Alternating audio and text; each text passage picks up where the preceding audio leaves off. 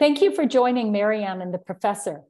Uh, today, I am joined by Dr. Steve Pelech, uh, founder and chief uh, scientific officer of Kinexus, uh, professor at UBC Department of Medicine, um, founder of the Canadian COVID Care, or one of the founders of Canadian Care Alliance, COVID Care Alliance. Um, so, Dr. Steve Pelech, thank you so much for taking the time to chat with me today. Well, it's always a pleasure talking with you, Maryann. So, I'm going to launch right in. And I'm going to ask you, what is the most compelling data that concerns you today? Well, the data that I've, I found the most interesting, um, and I am getting data on all these different aspects of the COVID 19 pandemic situation from legal through to the scientific. But I think the data that's come out of the United Kingdom, which is posted on the public health website there, it's uh, tracking all cause mortality um, over the since actually April of 2001. They have probably the cleanest data that I've seen. In, in this data set, what they look at is the the the deaths, the total number of deaths, which they've also kind of looked at the component that's actually COVID 19 deaths. Now, it's not clear whether this is with COVID or, or from COVID, but at least we have a number there. But what they've done with this is they've correlated those deaths with the vaccine status of the population.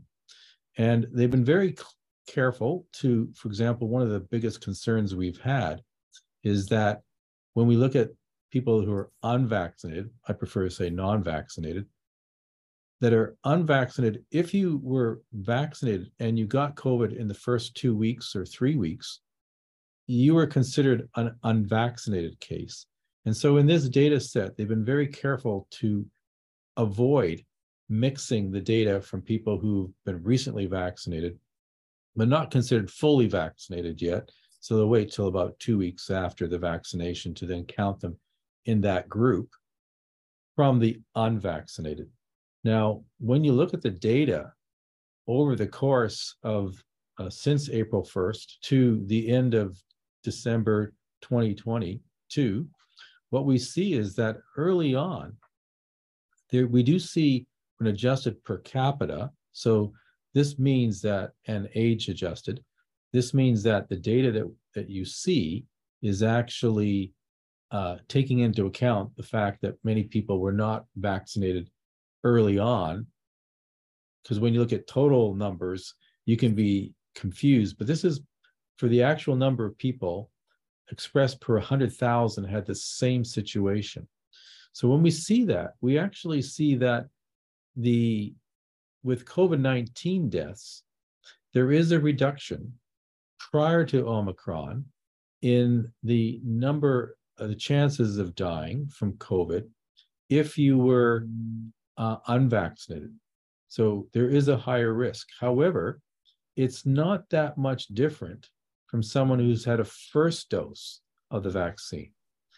And what really is intriguing is that once Omicron came along at the end of um, really December of 2021, what we see is that there's actually no difference between people who are vaccinated once or twice with someone who's actually been double vaccinated. And then after that, what we've seen since then with all these new Omicron variants that have emerged is you are at a lower risk of dying if you're unvaccinated or the same as someone who's been double or triple vaccinated. Now, there is a slight um, benefit in, for people who are triple vaccinated at least from the data that that's in the set. And so in that that sense, it looks like you do have some protection from the vaccine for a limited period of time. And this will be in terms of the deaths that are recorded. Now, what's disturbing is when you start to look at all cause mortality. So this is going to be a situation where we're now looking at where the bulk of the deaths of, are occurring. So we're we're seeing, for example, uh, deaths that are going to be at least 10 times higher than what we're going to be seeing from COVID. And so when we look at that data, it's it's absolutely striking. You see that prior to Omicron, that if you were vaccinated once, you were at a much, much higher risk, at least a five to six fold higher risk of dying than if you were unvaccinated. I'll say that again. You're at a five or six fold higher rate of dying in terms of all cause mortality if you were vaccinated once. Now, during that period of time, with the second shot, there was some protection initially, but by the time Omicron came around, you were actually with a second dose about three to four times more likely to die than if you were completely unvaccinated. And since then, what we're seeing is that even with the triple shot of the vaccine or more, there's no benefit uh, really after April of, of you know a year ago of even being triple vaccinated in terms of all cause mortality. And you're at much higher risk of dying, at least two to threefold higher, if you were single or double vaccinated. So, so this so this fits with the testing that you do at Kinexus, where you're looking at uh, immunity, and you're looking at unvaccinated or uh, and one vaccine, two vaccine, three vaccine. Does this fit with the testing your your testing results, looking at people's immunity who have well, been vaccinated? It, it does tie in because this data really starts in April of 2021 but in our testing of people, we started that in March of 2020.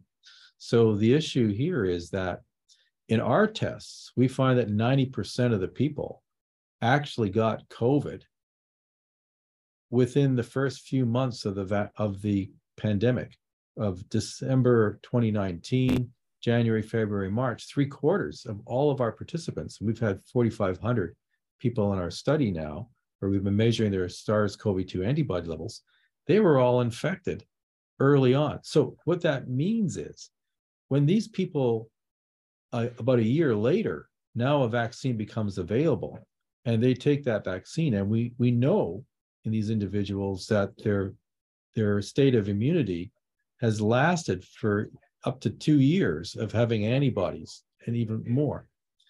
So, so what happens is what we're seeing is that the they already had been infected. They already have an antibody response. So when now they're producing spike protein at at where the levels of the spike protein is in the quadrillions of copies of these spike proteins on the surface of their own cells they're getting an inflammatory immune attack against their own body. And it seems as though the people that are most sensitive are the ones that are dying especially from the first shot. So so this is probably why we're seeing increased all cause mortality, but we're not seeing them die necessarily from COVID 19 itself. They're dying from everything else that's happened as a consequence of their immune system attacking probably their own tissues.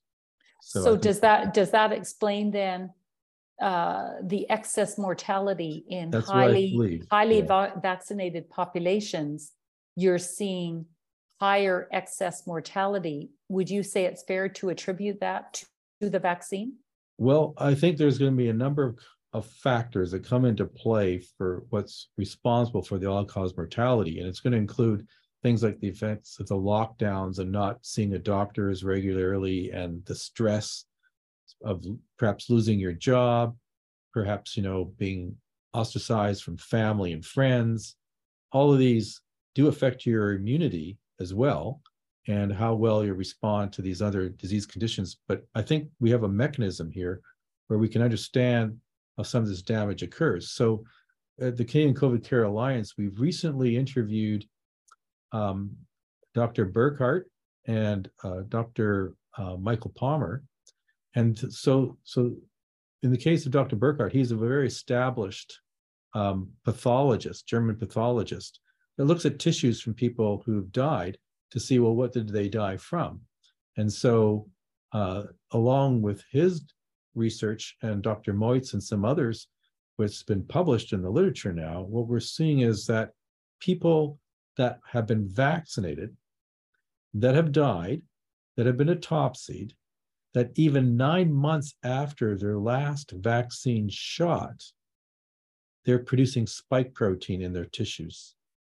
And when we look to see in those tissues, well, where where was it that the spike protein was produced?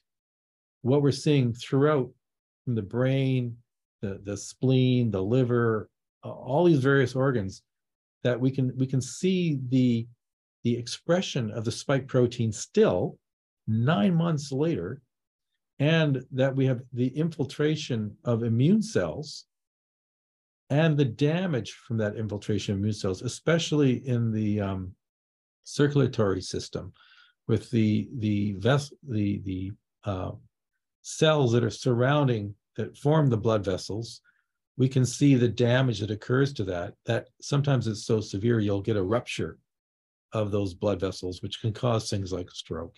So I was interested in some of the data that um, Dr. Mörz uh, published, where he was looking at a 75 year old that had died of, he had Parkinson's disease.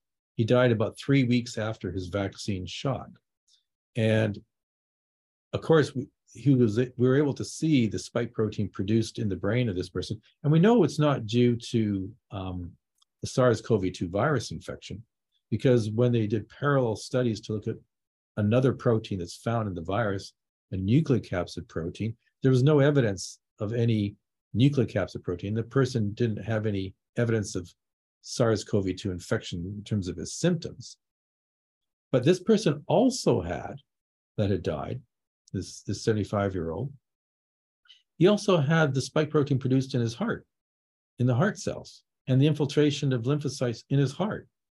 So this is again what we're thinking is an underlying mechanism for myocarditis and uh, perimyocarditis.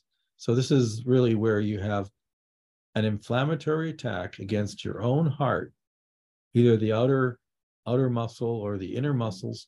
And what's interesting is the BC Center for uh, Disease Control in Vancouver had done a survey that they published a few months ago where they looked at the rate of myocarditis, they didn't have, they had some limited data for people who had their third shot with the uh, with the um, COVID nineteen vaccines. And you know what's kind of intriguing is that they concluded from their study that that this shows that the risk of myocarditis was very low if you got vaccinated. But when you actually look at the data, what the data shows is that if you're 18 to 29 years of age and you're a male and you get a Moderna shot, your chances of actually getting myocarditis that's symptomatic, and bear in mind that for every symptomatic case, there's probably at least three to four asymptomatic cases. So the same damage occurs, but you haven't had an episode that's put you in the hospital. Mm-hmm. So, anyways, the risk is one in 1900 if you're in that group of having symptomatic myocarditis or pericarditis. Now, if you had the Pfizer vaccine, they had the data for the 12 to 29 year olds, for example. They had many other age groups as well, but this group, the risk was about one in, in about 7,700 with the second shot. But the risk went up even more if you had your third shot. And the problem with the Moderna data that I told you, that the 18 to 29 year olds, is they didn't have the data for the 12 to 18 year olds. For some reason, this particular age group, and they had them in various groups right up into the, the, the 80s, this group, which we know is the most vulnerable to getting myocarditis, is actually excluded from that study for some strange reason that's not explained. So, I mean, these are some examples of some of the things that I've read recently that gives me great concern of the uh, continued encouragement of the government of Canada and BC to people should be getting their vaccine shots still. And uh, now other regulatory agencies across the world Denmark, Sweden, Norway, you know, Finland, the United Kingdom, Australia, parts of the states like Florida, they don't recommend any vaccination of children. And some of these jurisdictions don't even recommend vaccination of anyone under 50 years of age if they're otherwise healthy. Well, then why is the Canadian government and the BC government still pushing vaccines?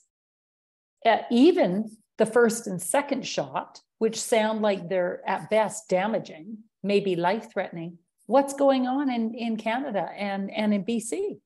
I, I can't explain it. I mean, we had a about a what was it, a billion dollars worth of of the vaccine that was destroyed basically or sent to other countries because they expired in Canada because we had purchased them, but but people didn't really want them. I mean, the good news is that that less than five percent of the children under five years of age in Canada are vaccinated. Parents are not doing it, and there's a great deal of hesitancy in Mm-hmm. terms of pregnant women, which is, I think, really a good thing. Um, from one study that I had done recently uh, as a reviewer for a publication, the a meta-analysis was performed where they were looking at at well, what happens in the outcomes of mothers that are vaccinated in terms of their children. And and what's interesting is there's nothing in the scientific literature that I've been able to see that's clear that there's increased miscarriages. So there's a lot of people that are seeing this, that are reporting this anecdotally. But in terms of a scientific literature where there's a formal study to analyze this, I have not seen that. But what I do see is that the if you're vaccinated and pregnant, there is about a 10% increased risk that you'll have to have a C-section. There's about a 10% risk of increased gestational diabetes. And there's about a 10% increased risk that your delivery will be delayed by a few days. Now, we have no idea what the long-term consequences are in terms of the development of the child, both uh, in utero and and after they're born, in terms of like especially cognitive development and these things. But the babies are being born roughly as normal, just slightly delayed. And, and if there's gestational diabetes, the babies get a little bigger. That might account for why you have more C sections and why maybe there's a slight delay in the delivery date of the babies uh, for vaccinated uh, pregnant mothers. Now, uh, what, what do you think I've heard in Europe? I'm sure it was Germany, but maybe it was France. They report that their birth rate has dropped 80%. Yes. And that's a very a- populated population. So why is the birth rate dropping? 80% drop in birth rate. There's got to be something going on. Yeah, I, I haven't heard numbers that high, but I think the overall birth rates are clearly dropping in many countries around the world. And but the problem is it's hard to equate that necessarily to the vaccines uh, it specifically because when you have all these other events occurring like if, if people are unclear well what's the future you know is this the right Mhm, time to have mhm. a child Mhm. um, but I think part of the explanation is there are effects on, uh, well, at least two, two documented effects in multiple studies that have been shown. So one of them is that at least 40% of women who are vaccinated have menstrual issues where the periods are prolonged or they're delayed. So that's going to affect, you know, conception to a certain extent. Mhm. Secondly, we do know that male fertility, in terms of the number of sperm that are in the semen, is actually declined by about 15%, 10 to 15%, depending on the study. Now, that rebounds after about three to six months. So that's that's that might affect you know part of the fertility rates. In this this case, it would be recoverable. Um, so, but is there long-term consequences of the uh, vaccines? Well, since we know the ovaries are one of the key organs for constr- controlling the menstrual cycle, the, the, the hypothalamus and the pituitary and the ovaries produce hormones that regulate this process, then we know that the ovaries probably are affected. Now, when they did the biodistribution studies with the lipid nanoparticles that was done originally in the data that was submitted for actual approvals in Japan and, and Europe and Canada, United States, that that distribution studies showed that the ovaries was one of the main targets of concentration of the lipid nanoparticles and therefore likely the production of the spike protein. And I've talked to uh, pathologists and others about this, that if you do have the production of the spike protein at that location and you have an inflammatory attack by the immune system, would the oocytes that are present in the ovaries be at jeopardy? And mm-hmm. they conclude that it, they would be. And so a, a baby girl, when she's born, actually has all the oocytes that she's going to have in her life. And then when you run out of oocytes, with each period you lose some, but many most of the oocytes will just naturally die off until such a time after about 400 periods you no longer have any oocytes. Then if you're causing damage to the ovaries early on, you'll have less oocytes, which means that you will go into men- menopause sooner. So mm-hmm. we don't know. I must emphasize, we do not know whether this is a problem or not, but one could anticipate it being a problem in view of an inflammatory attack against the, the ovaries. This could be a consequence. Mm-hmm. Well, it seems to me, uh, jumping back to excess deaths, there's a very interesting interactive map that I uh, was able to look at and work with. And it showed in countries around the world the excess mortality. And there was mm-hmm. a direct correlation with excess mortality, meaning more deaths than you would expect, yeah, serious excess, and vaccination status. Yes. Now, that doesn't take a rocket scientist to connect the dots here. There seems to be some connection between vaccine uptake and excess deaths in those countries. There it was hmm. across the world. You look at countries that have very low vaccine levels, vaccine uptake, very low excess deaths, or non existent. Heavily vaccinated populations are seeing massive excess death increases, as Edward Dowd is kind of pointing out. Yeah. So, do you not think that the vaccine, I mean, every country locked down, so you, you know that that's that is not really worth factoring in here because that's that was international but well, what does example, differ country by country is the vaccine yeah i mean i mean sweden would be the best case to look at where they didn't have the lockdowns and they mm-hmm. didn't have excess mortality once it over the course of the pandemic itself their mm-hmm. actual excess deaths is lower so so the lockdowns themselves uh, probably have some some impact. Mm-hmm. Um, but certainly the you can't explain really the increased all-cause mortality simply by the, the lockdowns. Mm-hmm. We have a mechanism of action where we can understand why you would get damage from the vaccines. I mean, the idea is that you want to have protection from the virus, which could cause death. But what we know, of course, is that people under 65 are very low risk of dying from COVID 19. It's always been like that. It's the elderly that account for over 80% of all the deaths are in people that are like 75% or older, and most of them were in nursing homes.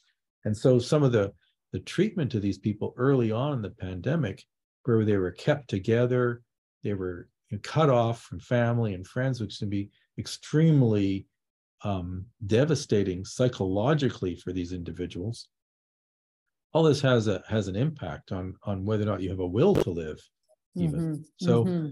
so that's where most of the damage occurred from covid itself now it's interesting you know i've been looking at some of the original decisions for the approval of these vaccines in the first place most people realize that they had only about 10% of the normal testing that you would give to even a vaccine never mind a drug and they were approved. In Canada, we had the um, interim order.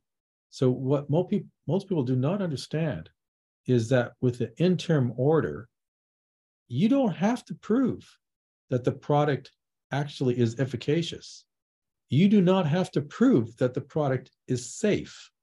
if there is no data available for this, then then in what's considered an emergency situation, the Health Canada approves it anyways.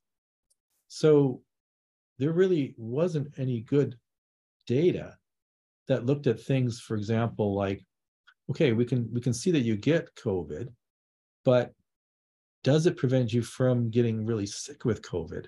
And does it prevent you from dying from COVID? And in all the original studies, there's no evidence of a reduction in COVID deaths by in the vaccinated groups compared to the unvaccinated. In fact, it's slightly higher in the vaccinated group mm-hmm. for, for overall mortality. And from cardiovascular diseases, which we can understand now because of the thrombosis risks and the myocarditis risks with the vaccines. So these these were approved. And what's interesting is Health Canada approved this like around December, whereas the government of Canada had negotiated to purchase these products in the summer, prior summer. So these were already with pressure from the government to approve these products that didn't require any real evidence that they were efficacious or safe. So what a regulatory agency is supposed to do is to say, well, is the benefit outweigh the risks, the safety concerns? But you can't make that comparison in this case because there was no strong data to support it either way. Uh, so basically, this is what's happened. So we have these products that most people assume were actually highly vetted and and the regulatory agencies are protecting us from these vaccines. And if they say it's okay, it must be okay.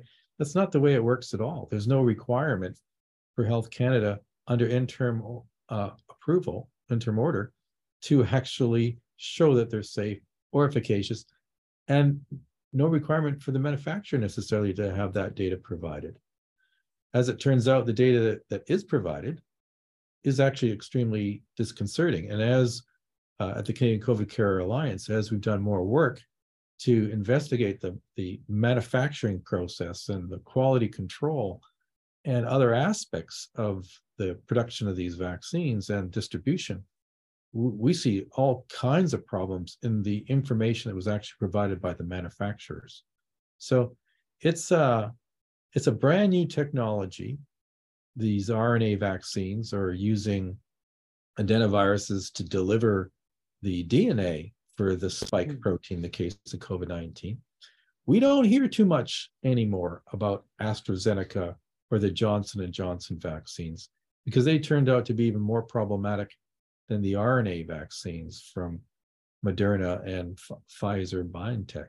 So, what we know from the clinical studies that have been done, it's not been shown that these actually prevent infection. Over 90% of the people that were infected with COVID 19 and hospitalized in IC units and have died were vaccinated, highly vaccinated. It doesn't prevent transmission because we've had these huge waves, multiple waves that are periodic that don't seem to have anything to do with the vaccination status of people. And again, as I pointed out, most people that have been dying in the last year and a half have been predominantly vaccinated people. So, have you looked at the Pfizer data, which they did not want to release for 75 years? Yes. Have you looked at the the the uh, the trial data? Um, I know that there are um, groups that have. I'm That's trying right. to think of you know who's There's the about a thousand scientists that are actually Yes. going through that data Yes. now. So, and you looked at that? publish reports with that. I Mhm. haven't I haven't read the latest report. It came out recently. I did look very carefully at the data that came out from the first, you know, two two months after the release, early on in 2021. And of course, there we had about 1,200 and was it uh, 40 some odd deaths that w- that they already had recorded that they. But of course, if we look at the data now in the VAERS system in the US, we're looking at about 34,000 deaths that have been reported in the US alone related to the SARS CoV 2 vaccines.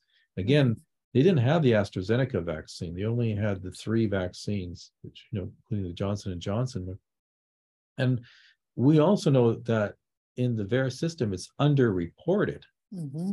Now, the underreporting, it can be some estimates are that it's that you need to multiply those numbers by 40 times because less than 2% of actual reports end up in VAERS.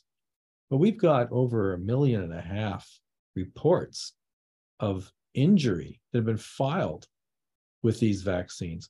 And that's more reports. In fact, two thirds of all the deaths that have ever been recorded related to vaccines are in are in the course of about two years now with the SARS-CoV-2 vaccines in the States, compared to all the other vaccines put together, and there's over 80 others, for the last 30 years since the VAERS system started. Now, this isn't just unique to the VAERS system. We see this in the the yellow card system in the UK, Mhm. the uh, EudraVigilance system that's actually in the European Medicines Agency. We see it with the Vigi Access system from the World Health Organization, which again goes back 30 years. The vast majority, it's it's it's it's it's incredible. It's a just an order of magnitude of reports of of injury, of hospitalizations and deaths with these vaccines. You you cannot ignore the the signals that are there in these systems and recognize too that they are dramatically underreporting the actual number Mhm. of deaths and injuries. Well, look at look at um, Edward Dowd's data. Now, Edward Dowd was with BlackRock. He's a Mhm. money guy, but he's also a numbers guy, and he's looking at the uh, excess deaths, uh, you know, with the insurance companies, because the insurance Right. companies really are motivated to accurately assess what's going on and project ahead, or they're out Well, their business. livelihood Well, the depends on it, data. doesn't it? Eh, their livelihood depends on it. Well, the numbers that are showing up with Edward Dowd and the insurance companies in the US are showing excess deaths, massive excess deaths, I think in excess of 40% in the working age populace, which is normally very healthy. So it's Yeah, well, under seeing- forty-four, it especially Mhm. shows up. Yeah. So what do you what do you attribute this to? Well, I think it's the the vaccines. I think what happens is when you're when you're injected with these vaccines, like the Moderna vaccine, for example, each injection has in the order of about tens of trillions of lipid nanoparticles. Each lipid nanoparticle has about five to 10 copies of the gene to make the spike protein. So, so when these get into your, your cells of your own body, your body becomes a manufacturing facility. There's no control in terms of how much an individual cell will be taking up, or depending on the metabolic state of that person and their cells, how much spike proteins can be produced from those RNA. We now know, as I pointed out earlier, that that there's now evidence that the spike protein can persist or be continually produced for at least nine months in people. Mhm. So when you're expressing on the surface of your own body cells this foreign protein, which itself is a protein that can interact with the ACE2 receptor, uh, this is a receptor that controls your blood pressure. Basically, it destroys angiotensin 2, which itself would normally increase blood pressure. So um, your your your this ability to potentially interfere with the ability of ACE2 to do its job means that you'll have more angiotensin 2, more increased blood pressure. We know that that we can get platelets um, clotting, you know, activated and clotting factors released. We know that micro clots form. We're now seeing from the pathology data that in the brain, we're starting to see what appears to be micro um, clots that don't, don't just have the components that you'd have like in, in normal blood clots, but fibrous components that have proteins. And they seem to form these, what's been described as calamari like clots. Now, there's been a number of pathologists that have given their reports. Uh, um, at the Canadian COVID Care Alliance, we we put out a video recently That was an interview with uh, with uh, both uh, morticians from the states and from the uh, United Kingdom, and they describe these these white fibrous clots that are found in people that have died that have been vaccinated. And this is no there's no way that a person can survive with these kind of clots in their body. So these we believe are post-mortem artifacts.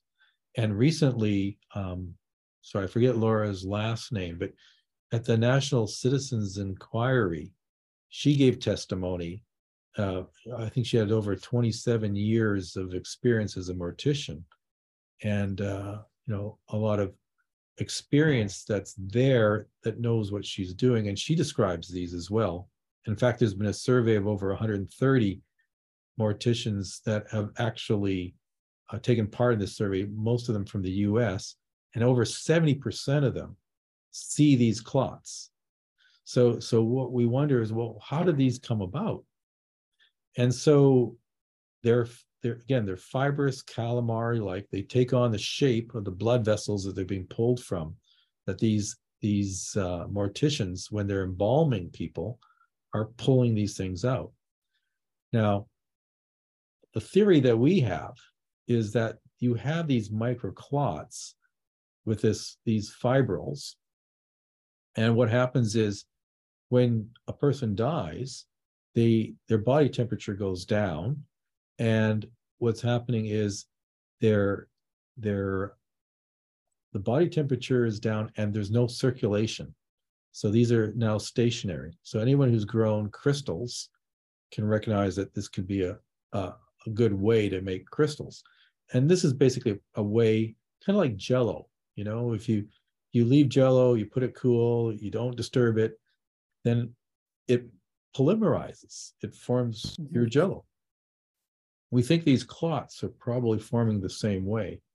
And then what's happening is because of the way morticians, when they're they're putting a cannula into the, the neck, they're pumping the embalming fluid through, and the the normal serum is coming out of the person.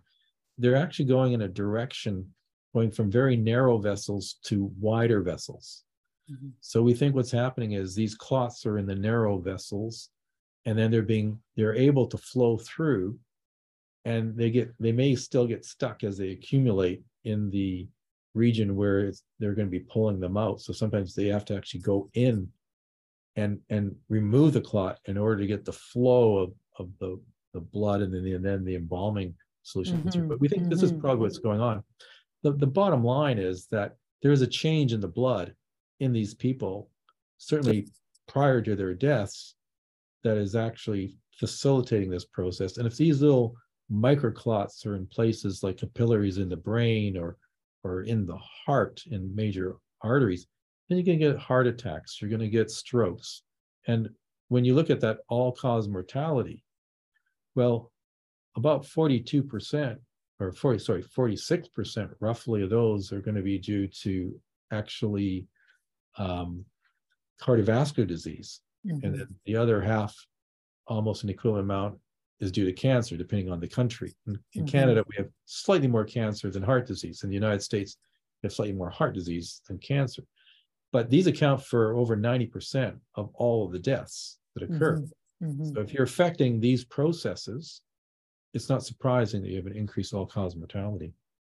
So essentially, the the injection is increasing microclotting so you're going to have more dementia you're going to have a higher blood pressure you're going to have more strokes which might account yes. for the reason that so many pilots are having trouble at higher elevations. That's right. Um, and then you've got more heart attacks because you've got inflammation in the heart. It sounds as though the whole immune system becomes compromised. Um, and well, that's your that's your expertise isn't it? Because your yeah. your test that you offer up allows people to see how their immunity is, right? That's right. I mean, there's so much data that comes from even the field, like with paramedics, for example, in the in uh, they saw in in Israel where they had the highest rates of vaccination, clear increases in the number of reports of heart attacks that were occurring. That that when they were going out there and and picking up people to take to the hospital, there was this real increase that they saw. But even here in British Columbia, we're we're seeing our paramedics have increased numbers of calls now relative to what we had a few years ago. And there's no explanation for this. You know, these people are, are very sick and they're being taken to the hospital, and we don't have enough paramedics. They actually are hiring more paramedics to deal with this, this new increased problem. So it's very clear to anyone that chooses to go for a deep dive, it's very clear that there is a problem here. Do yeah. you think that this is malicious on the part of our government and our media? I mean, our government has signed contracts for an experimental injection that had no data. They signed contracts. Uh, actually, even David Martin, Dr. David Martin, shows uh, patents prior to COVID even beginning. Yeah. Well, you know, that's that's strange. That should raise a few red flags. How can you be uh, writing patents on technology before COVID's rolled out? Well, do you, I, do you sense surprised. there's something? I, do you think not, there's something malicious? I'm not surprised by that. I mean, for a patent, you have to have an idea, and you have to demonstrate that there's some sort of utility for that idea. Mm-hmm. And so there's many patents that are filed all the time on crazy ideas but someone sees that there might be an opportunity there and they want to try to get in early on that. So over 90% of the patents that are filed never generate any money. So I'm not too concerned, although I think what David Martin is showing is that particular individuals that later mm-hmm. on are are involved and potentially have profited from this, that that you know, including even people like uh, Anthony Fauci, I mean, in fact, this is what really interesting. A lot of these patents are are filed by an agency that would later be involved in determining whether or not this technology should be used. And then, of course, the technology is used before it's really demonstrated to be truly efficacious and safe.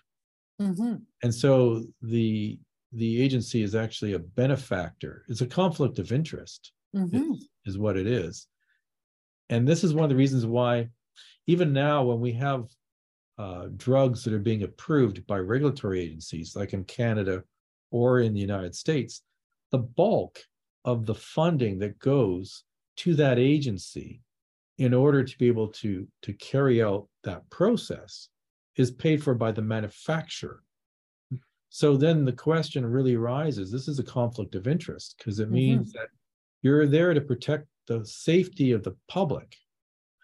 But who's really feeding you is the companies that want you to approve their products.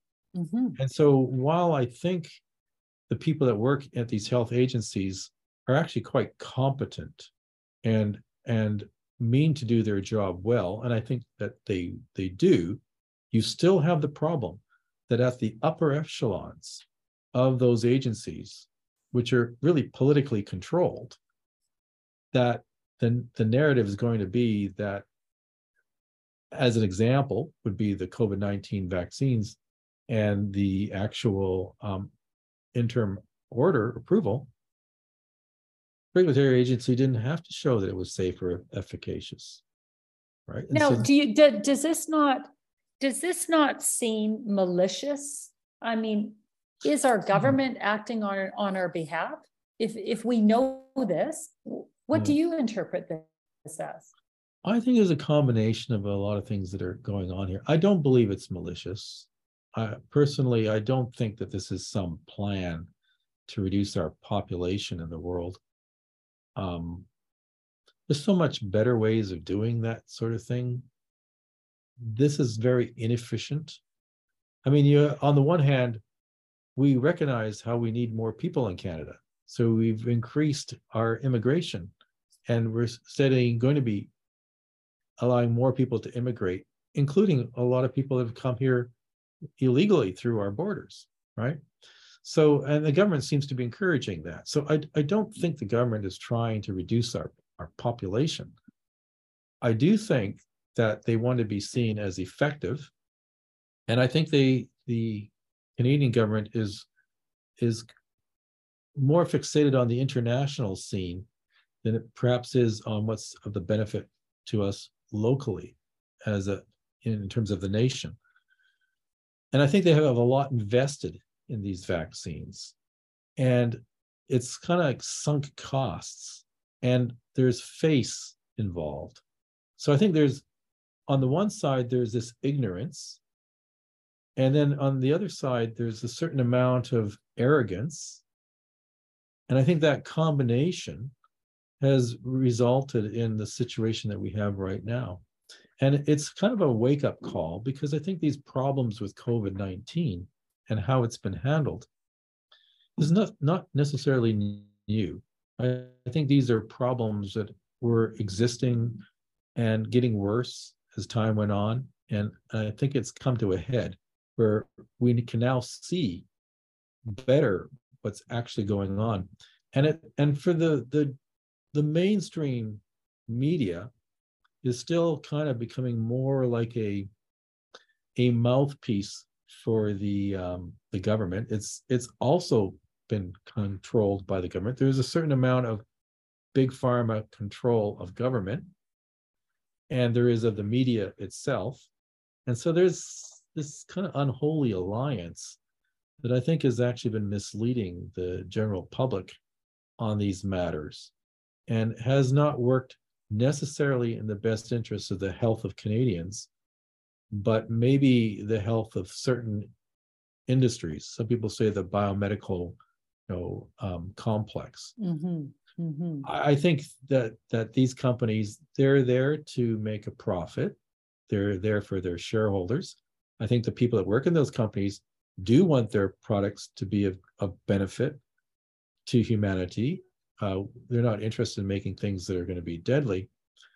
But you know, there's a lot of different things that are all happening at the same time, and so I think we've but, been but, sloppy. Uh, I think well, I, I but I don't sloppy. know. I mean, if you look at, I'm, I'm sorry, if you look at the data that's come mm-hmm. out, and I'll speak to Pfizer because that's the one that I know uh, most about. Right. They knew very clearly that this vaccine was dangerous, not just in ineffective. They mm-hmm. knew it was dangerous. In the control group, the death was lower in the control group that did not have any vaccine than in the group that received this experimental injection, meaning the injection was killing people. And now, with the Pfizer data being revealed, they've tried to, to conceal this, but it's very incriminating. Before it was released to the public, they knew from the trials that they ran that this was very, very dangerous on every age group. I think competent scientists. You know, the, the, the, the, the, the biomedical complex, as you, as you refer to, knew perfectly well that they were releasing something highly dangerous and ineffective into the general population. Now, what is their motive? I can think of a lot of different motives because yeah. you look at who's the home here, but to say that this is ignorance or an accident I don't buy it. Yeah, I, I, don't well, buy I, that. I just think I, that I would give them more benefit. I'd give why? them more the benefit. Why, why are you giving why are you giving big pharma the benefit of the doubt? Benefit of the doubt. They have a long history of corruption. Well, that's of, true. Of, you know, there there is no why why are you inclined to cut them any slack? I don't. Well, what, I what, think what, what happens um, is they warms they, your heart to them. They had a the, there's a motivation here to, to capture the market. Uh, as we've seen, mm-hmm. there's been over 200 companies that try to develop vaccines. Mm-hmm. Why these particular vaccines kind of advanced to the front, and a lot of these other ones have gone to the wayside, including some of the ones that at first blush seem promising, like the Medicago vaccine, for example, and and Novavax.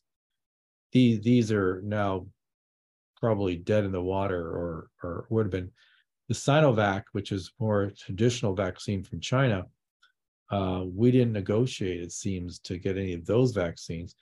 They're not as effective as in the first blush the genetic vaccines are. I mean, people have to understand when you are exposed to large amounts of these spike proteins, you are going to get a good immune response. And that immune response is going to provide you increased levels of antibodies, T cell activation, and some degree of protection. The problem is that this type of a vaccine doesn't produce the kind of antibodies that are going to be the ideal ones in your airway spaces and lungs, which is where you're going to get infected. They're primarily IgG antibodies Mhm. when you're developing in your blood, and you got. IgM and IgA antibodies that are secreted more into your lungs and airway spaces. You're making an antibody against just one of the 28 proteins in the virus with the vaccine, whereas the natural infection, they're all available to make antibodies against. Plus, and this is something that is still a bit of a mystery. When you're vaccinated, the vaccine efficacy does not seem to last.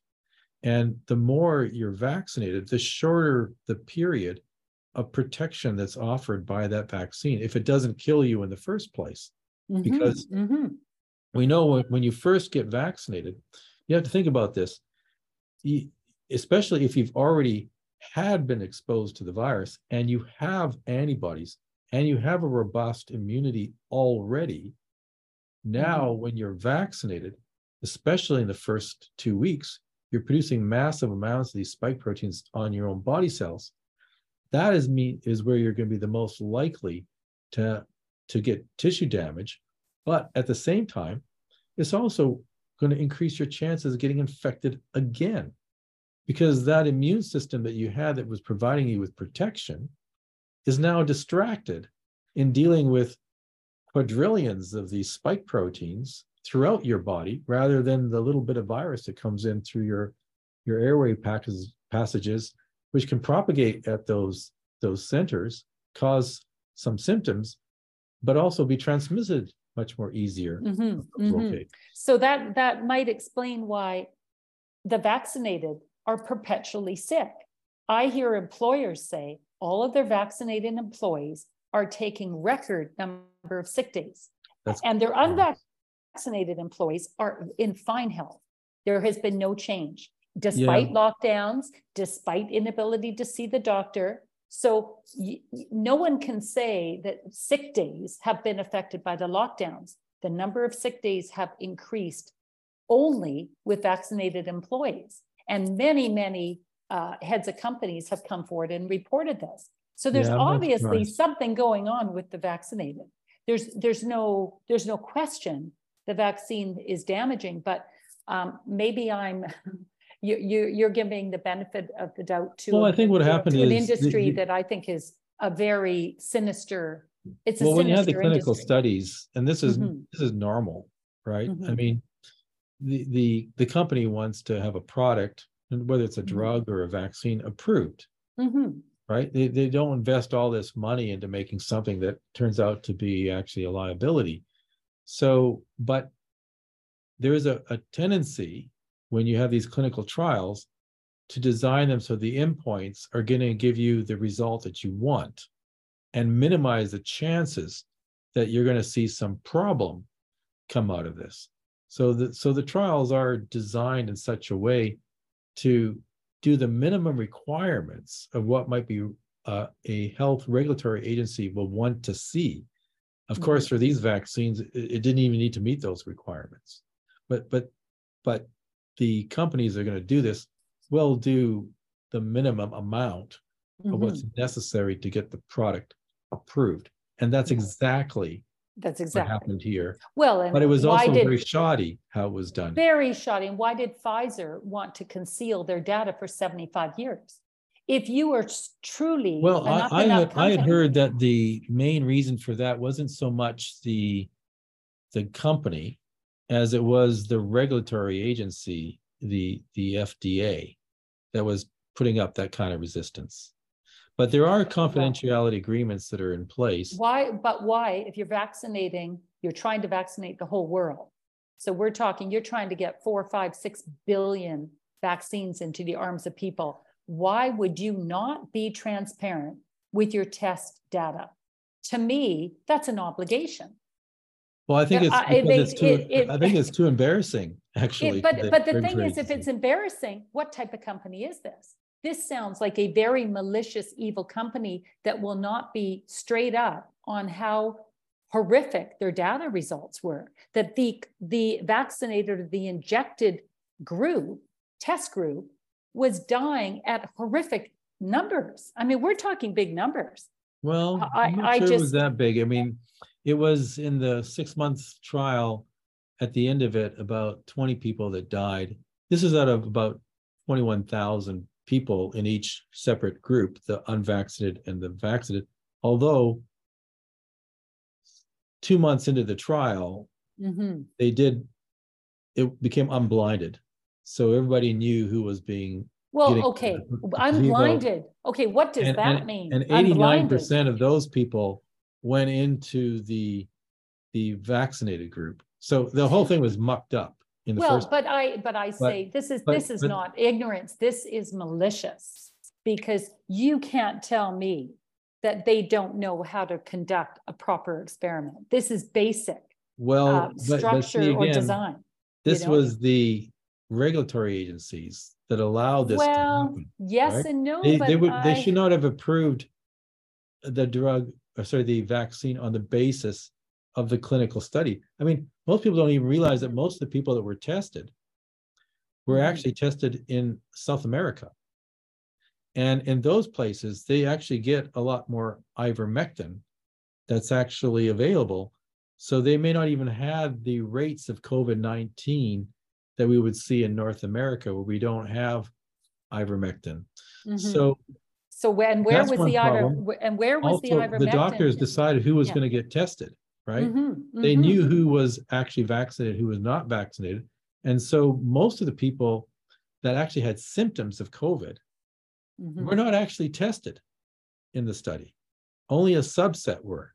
And then in the subsets, and they they pick the subsets, they can they can get a number where they can see a 95%, at least initially, Mhm. uh, reduction in the number of Mhm. cases of COVID-19 that are confirmed. Mhm. Okay. Mhm. So so so don't get me wrong. The whole thing was done Mhm. very shoddily. It should never have been accepted based on that data from any Mhm. regulatory agency that knows what they're doing. But at the same time, there's political pressure.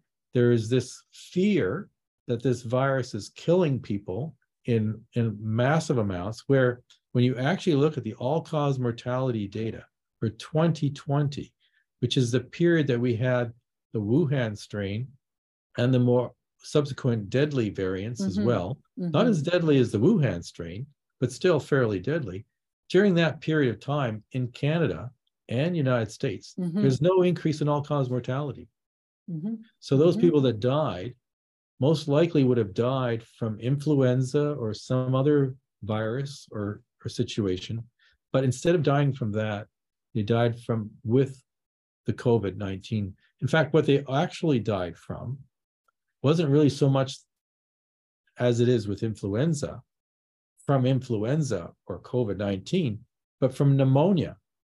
Mhm. That's actually what kills the people. that's And, what happened. yeah, And we- that's right. we And- and- actually did not we did not prescribe you know antibiotics for these people that were in intensive care units that were at high risk of dying from covid. And why, so and why we might have actually saved some of those might- people Well, just having think given them the, antibiotics. Well, think of all the people that would have been saved if we could have uh, prescribed ivermectin and hydroxychloroquine. well it, it, it seems that there's a number of studies that really do support it. There are some claims of studies where they do not but i think the the on the balance more studies indicate that ivermectin works hydroxychloroquine. There was one very bad study that was done that turned out later to be withdrawn that that discredited hydroxychloroquine. And that was too political because you know donald trump was really advocating it. But another one was fluvoxamine that mm-hmm. underwent a clinical study. And that was shown in fact to stand up. Yeah, and it has been used for example in in bc in some cases well, the, the meta-analysis on hydroxychloroquine and ivermectin, and that's the study of all studies, Mm-hmm. show that the use of ivermectin um, reduces mortality from COVID by seventy percent. Now, Yeah, that that's- is, that's- that's meta-analysis. That isn't one study. that's This is one of them. There- thousands of studies. there has That's been other- thousands. There has been Yeah. other meta-analyses that say that it doesn't Mhm. work. But the But I- problem is when you actually look at these meta-analyses, they Mhm, have filters of criteria. Mhm. And there's a, so they'll start with, you know, hundreds of studies and then they'll narrow it down to maybe about twenty that they decide to use. Mhm, So there's a, mhm. there's a, there could be cherry picking on both sides. But you know what? But Steve, certainly, To be clear, why are doctors not allowed to give in Canada their patients that want ivermectin and feel that will help them? Why Mm. has ivermectin or hydroxychloroquine become like contraband? If I want ivermectin and my doctor wants to give me ivermectin, my doctor gets fired and loses his rights from the College of Physicians. What kind of Canada is this? yeah, well, see, actually, what's interesting here is it's not Health Canada exactly. Because Health Canada does allow a drug or, or a vaccine, well, uh, certainly a drug, if it's approved for one purpose. You can have off-label where it can be used for other purposes if there's sufficient evidence to compel the doctor. The doctor makes a decision, not Health Canada. Health Canada will, will give decisions on recommendations where they have documented information, ideally in a, Mhm, in a, in Mhm. a clinical trial that's controlled. And then they will, they'll say, yes, in this study, we believe that it actually works and we recommend it for that purpose. But, but that's the likelihood that you're gonna have a, a off-patent, cheap drug that's going to now be going through a clinical trial, unless it's paid for by the government, which it hasn't decided to do, then what ends up happening is it'll never be tested in that way to meet the criteria of what, you know, Health Canada would want to see. But, before but all, all, all Health Canada has to do is look at billions of people in India in certain areas that they were permitting ivermectin. Their death rate dropped to zero. So there, there was ample evidence internationally that ivermectin was absolutely eff, you know, efficient. Well, in- I, in I reducing death. And, and then you have a very compelling cure. Data for this. Very, very compelling. I mean, there, there's an area of India where, you know, millions and Yeah, millions Uttar it. Pradesh, it's Yes, very and, and look at the data. Their death dropped to zero when they introduced ivermectin. Other regions of India did not permit it, and their death rate was higher, Yeah, whatever that means. But neighbor, there's no- neighboring states. There is yeah. no question that ivermectin is effective. But my question is, how, what type of government do we have in Canada that penalizes or punishes doctors for trying to treat their patients? Well, this. And Pierre this- Corey this will talk about it. This is actually Peter due to the College of Physicians and Surgeons Mhm. in the various provinces, so it's provincially determined. So it's, it's, uh, there's definitely been a very strong program on the part of the colleges Mhm. to actually persecute Yes. doctors that prescribed ivermectin or, or discourage people from being vaccinated. And, and That- when a in the history, when it, when in the history of Canada has a doctor been punished for using a treatment that looks to be very successful, especially ivermectin, which won a Nobel Prize five years ago for being the safest, most effective, most influential drug in the world. And the WHO li- listed it as the top five drugs in the Yeah. world. I lived in right. Africa. A- a- a- Everyone in, in Africa took ivermectin once a week. They called it the Sunday Sunday drug. We took it when we lived in Africa because it kills parasites. Well, Mhm. all of a sudden, off label, we discover it kills COVID. And all of, and even Fauci acknowledged that before COVID outbreak that, oh, look at ivermectin kills COVID. But all of a sudden, it's banned. There, there's, I, I'm sorry, Steve. I, I don't understand why you don't well, see that there's something malicious I, I understand going your on here. I think you're, oh, it, These- it, these- to me, it's obvious that there's a crime. This is, The, this the is ivermectin is like for five cents a day, you can five cents a day. a child in Africa be able to drink the water. Yes. I don't think, I think Health Canada definitely muddied the waters when, when they basically said that it was a horse medicine Mhm. and they were claiming that there was toxicity.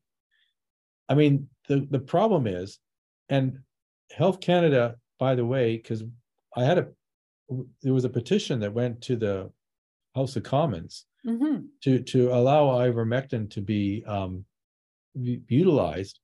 And the response from the health minister, the the for for Canada, it was the deputy minister that actually replied, was that actually they recommend that the doctors prescribe the ivermectin because that way the patient is going to get the dose that's appropriate for them. And but that but they have was a warning basically from Health Canada about toxicity from ivermectin, which as you pointed it- out, is a it- it- Toxicity. It a very high therapeutic window. all that. It, it is a very high considered, dose to get really sick. yeah, it is one of the any- any safest drugs in the world. From ivermectin. No, Ivermectin is considered the safest. It's, it's, it's like saying Right. Tylenol is. But but here's the problem, you you you force people to go and get the ivermectin from other sources, which include horse paste. And these people, without the help of their doctor, don't know the difference between a milliliter and a milligram. Yes, but they never have to And go it's to for the a horse. horse. It, but you know what? Honestly, I think the grade of the horse paste was very good because it was Yes, made it in was. Canada. It was not made in China and India. So actually, mm-hmm. the quality of the ivermectin was good. But for Canadians to be forced to go to a vet and pretend that they have a horse Mhm. is that what has happened to Canada. I, I, my blood boils at the corruption. And this is no, mis- Steve, this is where I guess we'll have to agree to disagree. This is no accident. This is malicious. This is intentional. And just briefly, I want to touch back to Naomi Wolf. She was, I was grasping for her name. Mhm. Dr. Naomi Wolf has done extensive analysis with a huge team of people to go through tens of thousands of pages of documents out of Pfizer. This Right. is a crime in the works. There's nothing accidental. And there's, in my mind, there's nothing accidental going on in Canada in, in terms of how our government has behaved. And Moderna has never had a history of producing anything successful. No, this is their first COVID. product. This is And their first, well, isn't that a coincidence? And actually, their next product, the, the, the latest product, the one, the follow-up was a failure, actually. It was, it- you know, Moderna is, is an absolute shell company for a corrupt agency. It is despicable. And there has never been a vaccine for a cold. We all know that. They've been looking for a vaccine for years for a cold. And all of a sudden, the government bans effective treatment and rolls out as an emergency, uh, uh, uh, approves, not will, emergency approval for a vaccine. And you can't have emergency approval for a vaccine if there's a cure. So isn't it just handy that the, the governments around the world buried any effective treatment? Mhm. So uh, there is a, uh, uh, maybe I need to send you more information, Steve, to show the criminality of what's going on here. These, this is no accident. This is no accident. But I'm, I'm, I, I I'm- find it hard to believe that there's some sort of coordinated event on the part of a few people that control the strings here. I- you know I do- what? Uh, it, I'll send you some information Yeah, on the World Economic Forum. I'll send you some information on the WHO and who is at the helm, Tedros, who is a well-known criminal in Ethiopia. I can't believe he's not in prison. yeah. I'll send well, you information on the Trilateral Commission. Uh, there is, there's so much evidence that the parties in power here are, like, have you read the real Anthony Fauci? There's a good Yeah. start. The- these people are criminals, well-known criminals, and it's very, very coordinated. And you look at, you know, Dr. Drosten, who wrote the PCR, he got approval in 24 hours and he faked his degree at university. How did someone get approval for a PCR test in 24 hours? How? It's not even effective. Well, they justify it by the emergency, obviously. But how, 24 hours? Dr. Drosten, who has no qualifications, manages to get an approval for a test that's going to be used for 8 billion people? And it's, and it turns out to be a complete sham? Yeah, no, so- they, they, so they the- they were a month behind. with Everything, that that, research. that, this is like, this is like you're reading a novel of the greatest crime in the history of humanity. Oh, yeah, no, but there's. I will send there- you- There's deception, there- there's Oh, the deception. it's got all the I- ingredients of a great murder mystery. It, it- well, it, it, it is happening in real time, but you know what? We'll switch gears and I am going to forward you some information, but let's switch gears. And the, one of the debates that I'm sure you have a lot to say on because there's so much division now in our camp on do viruses exist? Um, the origin of SARS CoV 2, is it genetically modified? Did it even exist? Can you give me your opinion on what's going on here? Because there is huge debate going on and it's heartbreaking because Yeah. it's dividing us. Give me your read on it. Well, I think people who are arguing that viruses don't exist in general, and Mhm. in particular SARS-CoV-2 as a virus does not exist. They're, Mhm. they, they, they just, they need to go and, and, and, uh, back to university or even high school and look at how we came about our knowledge about the existence of viruses. And, and these have been known for over hundred years. They've been viruses have been isolated, they've been photographed with electron micrographs. And, and by the way, we have microscopes today that mm-hmm. allow us to look at these these these viruses and and actually look at individual atoms that are in the protein in the amino acids that are in the proteins that are on these viruses. We have that depth of resolution that exists today. So there's no question that that these don't exist.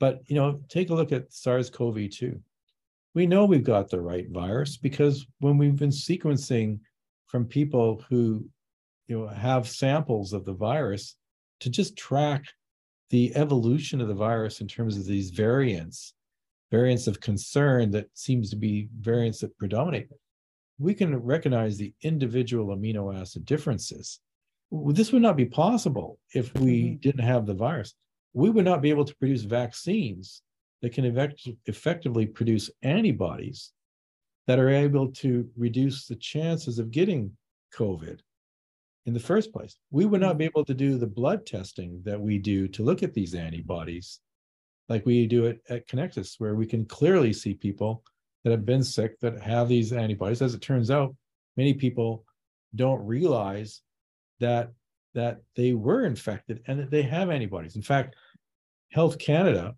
or Statistics Canada, in their latest survey, now estimates that 98% of all Canadians have antibodies against the SARS CoV 2 virus.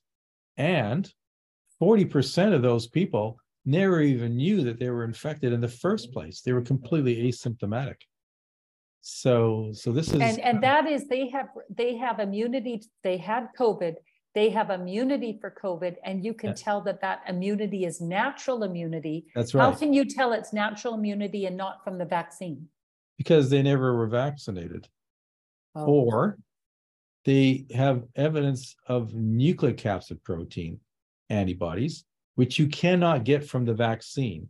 But this mm-hmm. is another protein that's in the virus that people commonly make antibodies against. At Kinexus, we actually were monitoring 10 different proteins. And so 90% of the people we test have antibodies, just forget about the spike protein, but against all these other proteins that are actually in the virus. Mhm, So, so the, the latest data that's from um, Health Canada, which I guess was tracked with the Stats Canada, Mhm. it, it makes perfect sense to me. In fact, most children that are infected don't have any symptoms of SARS-CoV-2.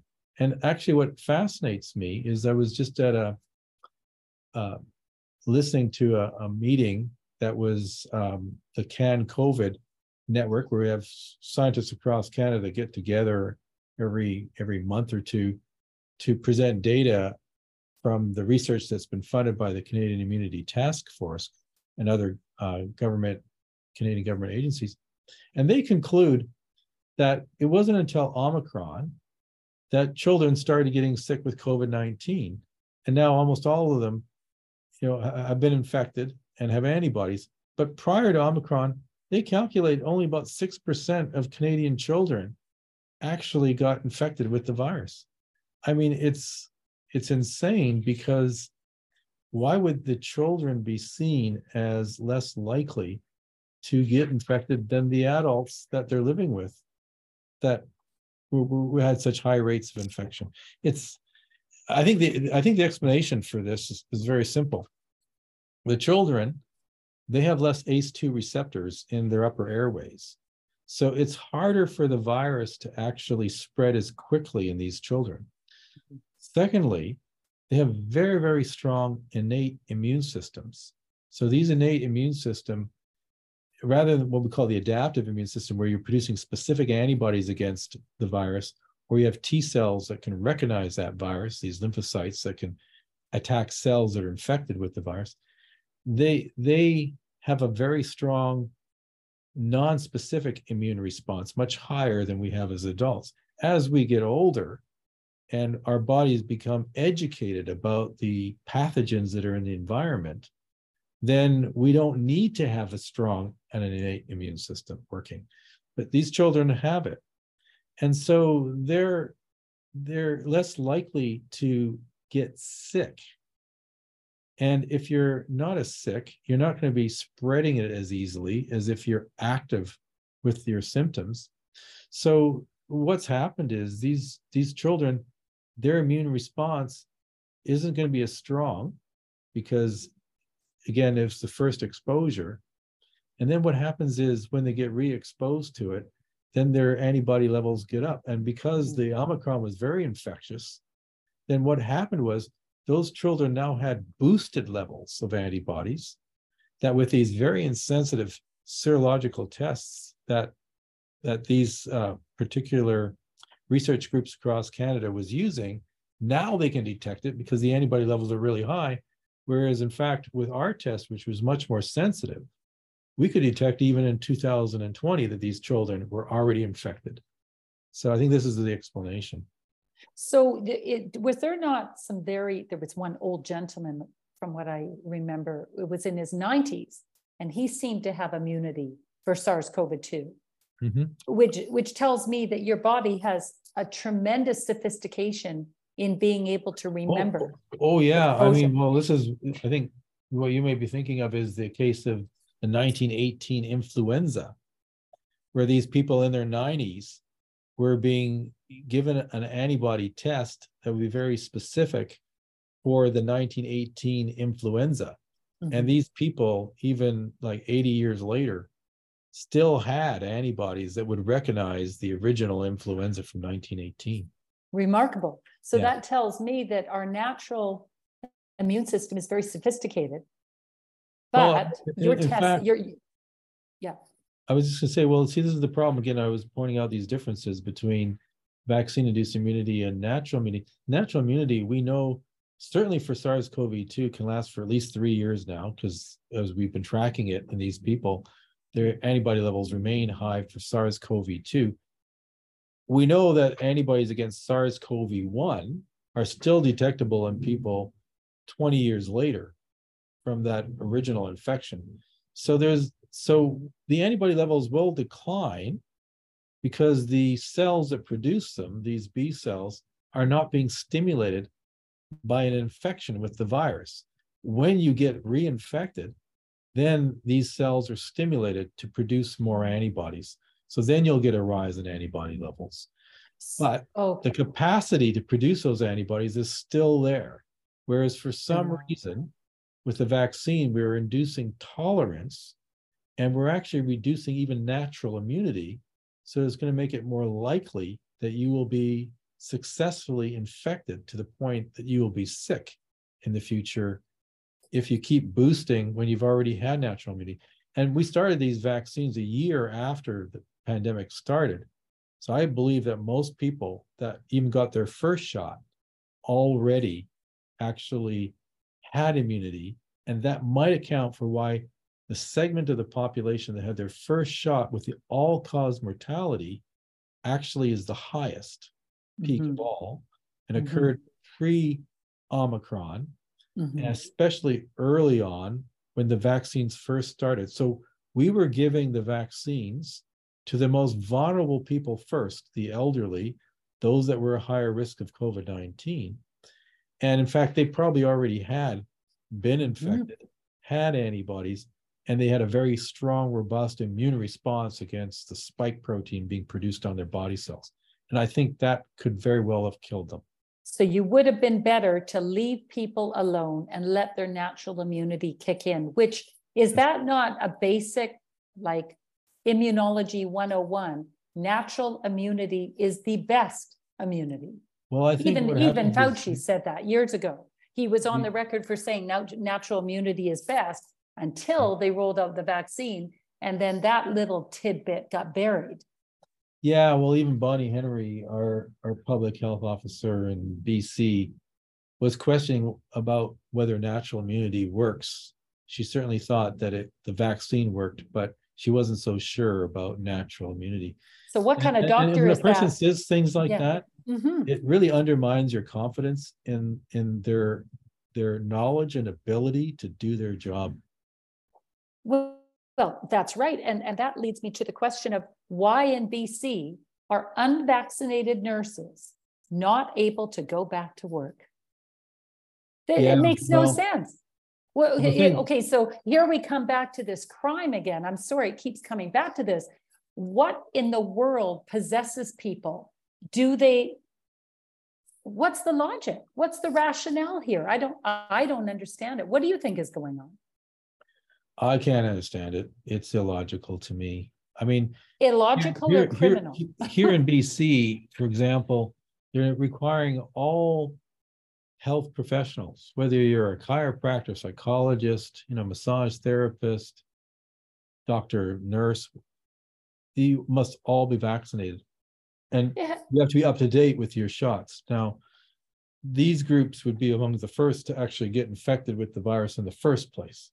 yes, And the problem that I see is now we're requiring our students that are going into those professions at the University of British Columbia to be vaccinated. And they're at really no great benefit no, vaccine. the- no, Uh, The- The, the the, the median- threat of the virus is so low, but Yeah. they're at high risk. To me, an acceptable risk for a vaccine.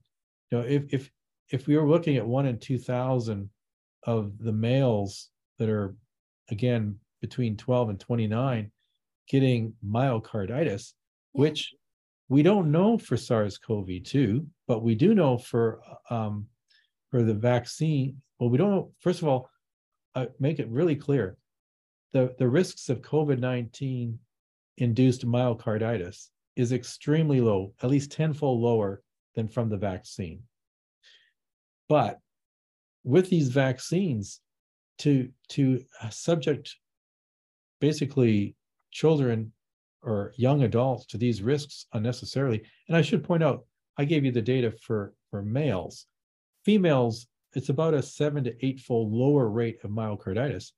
But if if you then factor in the asymptomatic myocarditis, I I I would be surprised if it's actually that much different in females uh, that, that it would be more Mhm. asymptomatic. Because let's face it, human physiology is pretty much the same when we're talking about mechanisms of producing proteins that are foreign on your own body cells and, and eliciting an immune response. I don't see why it should be any difference between males and females. I think the reason why you're seeing higher rates of symptomatic myocarditis is because the males are extremely active Exactly. and they're putting themselves in a situation where they're likely to to push their body limits and actually precipitate an actual um attack of the immune That's right. system, right And, and, and, about and three quarters of those people by the way that are collapsing on these fields as as you know athletes die yes. And have you ever heard of an unvaccinated athlete die? There's been thousands. Have you ever heard of an unvaccinated athlete dying on the pitch in the last year? I haven't heard of one. So there, there's something going on here, but Mhm. the media is not talking about it. Our government is not talking about it. The mantra is still go get your vaccine, and you cannot work if you're not vaccinated. And doctors, you better be pushing the vaccine or you lose your license. Look at Dr. Patrick Phillips. yeah Here he is trying to report vaccine injury on all, all his patients coming in with vaccine injury. What do they do? They pull his license. yeah I mean, he's actually what- being what- chastised for reporting You're you're not allowed to. So so the, the criminality is at such a high level. We are living in truly uh, a corrupted uh, country, but but it's international. This is not u- unique to Canada, and I think that we forget the fact that the average or the median age of death of COVID was 82. That is higher than the average life expectancy. What in the world are we worried about? Yeah, no, I think I think in Like- BC we, it was about 84 was the Yes. average uh death age for someone with COVID and Yeah. 82 was the the average age across the whole population. So why do we why do we have a problem? And then you're Yeah. going to inject young people with an experimental, I'm not even going to call it a vaccine because it's not a vaccine. You in, you inject with something experimental in the prime of their life. And a 12 year old, an 18 year old, a 25 year old has much more value in society than a 90 year old in terms of years of life. You know, you can't equate.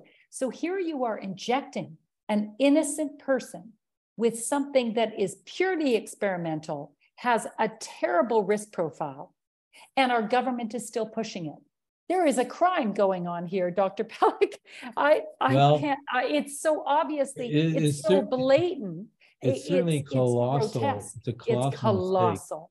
It, Now- it's not a mistake. This is where I dis, this is not a mistake.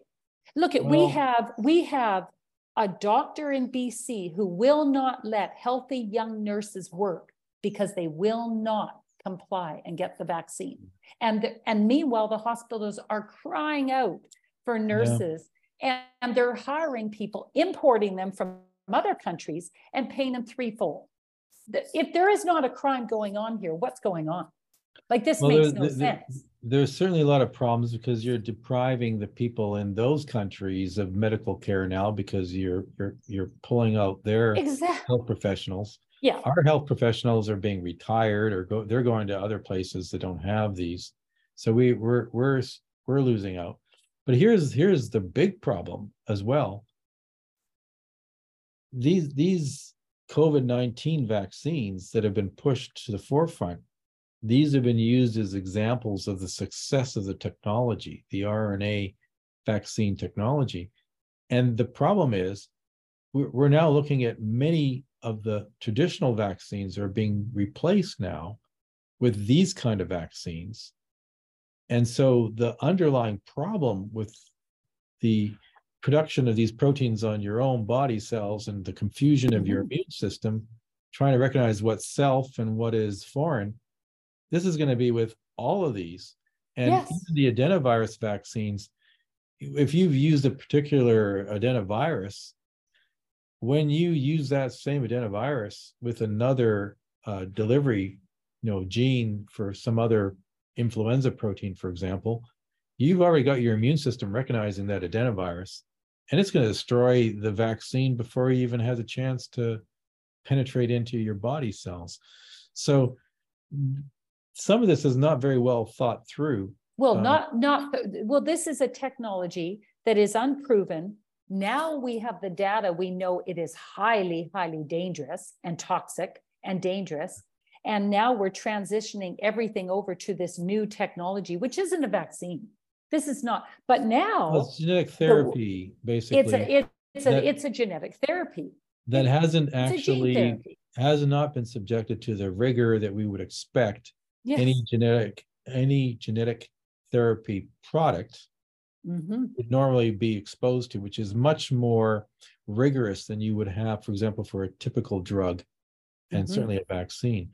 So We this have, is we again a have. failing in the regulatory. Uh, But not just a failing, a crime. You have four months of data before you roll this out into the world at large. Four months of data. Mhm. When in the world, and there was no crisis, there was no excess mortality with COVID. If Mhm. there was a true pandemic, I lived in Africa during Ebola, people were dying. That was serious business. No one was dying of COVID. People were dropping, falling off ladders, having car accidents, and being called COVID deaths. But if you actually, you know, the post-mortem assessment. Yeah, at least half the deaths were not that- due yeah, to COVID nineteen. no, yeah, that's right. I've heard more Yeah. than half. So in actuality, we did not have an excess death situation. We did not really have a pandemic. And, and we roll out an experimental gene therapy on everyone and say, if you don't get it, the consequences are you cannot fly, you cannot go to restaurants, you cannot Yeah. work. You might even have your bank account frozen. Well, I, I know, should answer so- your original question. which, you know, certainly the virus exists. we can Okay, sequence yes. it. We can we can find it. you So know, we what can- we can it? Develop therapies that are based like like Paxlovid and uh, that are specifically meant to target that virus because it Mhm, has a mhm. protein in it that's susceptible to that uh, Paxlovid. So, so the virus exists. The question is, well, where did it come from? The version that that we have now, Mhm. and this there there, I think early on there was a very much concern that it could have been um, leaked or released from the Wuhan um, Center, you know, Virology Center. Uh, so the the the evidence is pretty overwhelming that they were working on bat coronaviruses at that facility, and they were doing genetic engineering at that facility. Mhm. And so the telltale signs, well, was when you look at this, oh, the structure of the virus in terms of all its proteins, and you look at the gene sequence of nucleotides, which is like a fingerprint, we can see that it's the most related to a, a bat, like a horseshoe bat coronavirus. So it it clearly is from a, a bat mostly. However, there are segments that are in that Wuhan strain, which are from SARS-CoV-1 that do not exist in the bat. In addition, there is a cleavage site that allows you to create two subunits out of what was once one long polypeptide uh, chain of protein. And what that does is it makes it more infectious. And Mhm. that furin cleavage site does not exist in any bat or any other coronaviruses. In addition, people have pointed to the uh, AIDS-like virus, HIV virus segments. There's four segments in there. However, that's a red herring because those four segments are found in other bat coronaviruses too. So those were not genetically engineered. They were already evolved in the bat coronaviruses to begin with from somewhere. But one of the telltale signs is we have what's called restriction endonuclease cleavage sites that allows us to do genetic engineering to, to switch around pieces of DNA, insert new pieces, take out pieces. And, and, and there's a higher frequency of these restriction endonuclease sites that are in the genetic sequence of the Wuhan strain that you cannot account for from a natural source that are commonly used for people that are doing genetic engineering. So there's no doubt that this was a genetically engineered virus. And it did not come, in my mind, and most people's minds that are scientists that study this, from an animal source that somehow it went from a bat to a raccoon dog, and Mhm, from a raccoon dog was able to infect humans in that market. To have within a few miles of the only place where we have the documented presence, the first presence of this virus, to the only level four facility for handling dangerous pathogens, just a few miles away, the likelihood of that is so low. So the real question to me is how long has this virus actually been around? And so most people will say, well, it's December, maybe late November, the first reports. However, we never tracked these viruses before in this fashion. And when you have seasons, you know, influenza is seasonal. When people are getting sick, they don't check to see whether they've been infected with influenza, particularly. They just get over it. And most people that would be infected with COVID 19 will get over it. And so I suspect the virus has actually been around for at least a couple of years before we actually officially recognized the virus. And So- the evidence I have for that is that when we took blood samples from 2018 as controls for our study with our test, and in many cases, we have like clean results. We get no signals of antibodies. But there's some individuals from 2018 samples that we know were even in our freezers for a year before the pandemic give very strong signals against SARS-CoV-2. Well, that's fascinating. Sequences. So, so do you think this gain of function research has been going on for years in labs in China, in Ukraine? I think Ukraine is a hotbed of this gain of function research as well. They But are. do you think, But these kind of experiments are going on worldwide, frankly. Mm-hmm. but I think Sometimes there's they're not some using countries. the- as dangerous pathogens. But for example, we had that case last year. We're in Boston, University of Boston. They had a lab that purposefully took the original Wuhan strain and did genetic engineering to incorporate sequences of the receptor binding domain of the Omicron variant, which would make this virus more infectious and at the same time retain the virulence where it's more lethal with the original Wuhan strain. And it was when they utilized these in animal studies. So you can do that in an academic lab at a university. So uh, gain, gain of function, gain of function is not maybe that difficult to do. The US tried to ban it, and I guess that's why the US They, moved they it did offshore. initially, and then that's why the research was driven to places like the Wuhan Institute for doing this kind of work. Yeah. And then they, Ukraine- they lifted Ukraine. that, by the way. Mm. So Mm. at the time that the, that the SARS-CoV-2 pandemic was happening, you could have done that research in the US if you, if you wanted to. So to me, this is one of the greatest threats that I see is it's kind of like the nuclear weapons industry. If you have a very active nuclear weapons programs, you have more people trained in the technology.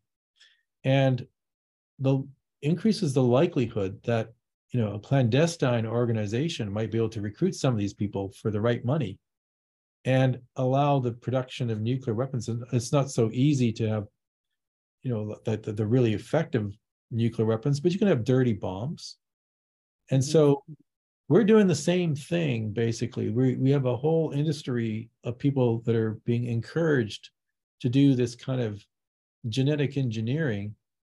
And it's a very powerful technology to learn a lot about you know how viruses work and and, and other pathogens plus it, it learn we learn a lot about cancer proteins and, and how they work Mhm, for example so mhm. it has real benefits but in my mind we should never be taking a pathogen that we know can be dangerous to human health and purposefully mutating it to see how it we can make it more pathogenic. Yeah. I, I agree. See, I could see if you have something that evolve that emerges in nature and you sequence it and you find that Mhm. there's a little difference and you say, well, it, could that be the difference? And do that experiment. Okay, I can understand that. But I cannot understand where you take a pathogen and you purposely mutate it in your lab to try to make something more dangerous so that if it emerges in nature and then you sequence it, you say, oh yeah, it's got that mutation that makes it more dangerous. I, I, I don't think it's, I, I don't think that justifies No. a reason for doing that initial. And again, I would say there's something malicious here. This is not just good science. There's something very dark about this. But Well, My I- I- question, I, I- think, I think the people that are doing that research, I, I do believe that they believe what they're doing is going to be helpful to future pandemics. But I think they're not thinking it through, recognizing, well, what's the likelihood of another pandemic? I mean, the last pandemic that we really had from nature was, you know, we've had SARS-CoV-1 20 years ago, we've had MERS. They're much more deadlier, but they disappeared on their own, by the way. There was But no they- but they- vaccines, there was no medications for them. This one was genetically engineered. Yes. So the, the greatest risk to me isn't that it's going to come from nature. It's going to be coming from genetic engineering.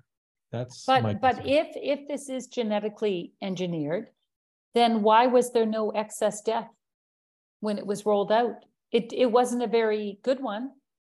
I Well, the question is whether it was, it was done on purpose or whether it was part of a bioweapons program. I, I'm inclined to believe that it was an accident and it wasn't part of a bioweapons program. But, I mean, I can't rule out both possibilities. But I suspect that, you know, when you look at military research, believe it or not, we have our greatest advancements in science when we're actually at war or there's perceived war happening. This is where, eh, for example, you know, the the antibiotics um, that were used originally to treat soldiers in World War II, those were recognized penicillin decades earlier, but never really applied to to treating infectious diseases until the war came. Because when you're in war money is is no object. You have a an effort that you're you're fighting. And that we've seen this also with SARS-CoV-2 with the amount of money that's being focused on research and other resources we, we it was a spending spree right? So mm-hmm. so this is what happens i i do think that most of the biomedical research that we do is largely underfunded you know prior to covid-19 now what's happening is we have a lot of money going in this one direction for for the next pandemic but we're forgetting about the diseases that most people die from from cancer from heart disease and then a lot of these neurological disorders like you know one in four people over age 80 have alzheimer's disease so diabetes is killing you know one in four people is expected to get diabetes in british columbia so sugar has killed more people than any other you know substance that's out there believe it or not Mhm. that, that, that's what it works out to It's, yeah, it's very So- so- toxic. yeah so we're being distracted in our in our research funding now uh, Well, not only, not only distracted, we're pushing on society at large a, a therapy, a genetic therapy that we know increases your chance of heart disease, increases your chance of diabetes, increases your chance of strokes, dementia, cancer, turbo cancer. So not only are we not doing research on helping people be well, we are actually uh, exacerbating the problem. So we have we have a major you- problem. You're right. I mean, and the people that are most sensitive to dying from COVID were people in those those groups. Absolutely. Now I, I I wonder, have you read the real Anthony Fauci? I've read excerpts of it. I haven't read the whole thing. Oh, you know what? I think you but My keep wife's reading. read the whole thing. Keep keep reading because uh, uh, my sense is that you might be shocked to find out how sinister Dr. Fauci, Dr. Barrett, all of these characters and their gain of function research, how sinister it is. I think that you I think you should keep reading it because it's quite dark. Um, Yeah, no, and there's re- this is I- no and there's no I realize it's, it is dark. I, I've also watched a PBS um, special on Anthony Fauci, Mhm. American Masters, and it it presents a slightly, you know, obviously a different portrait.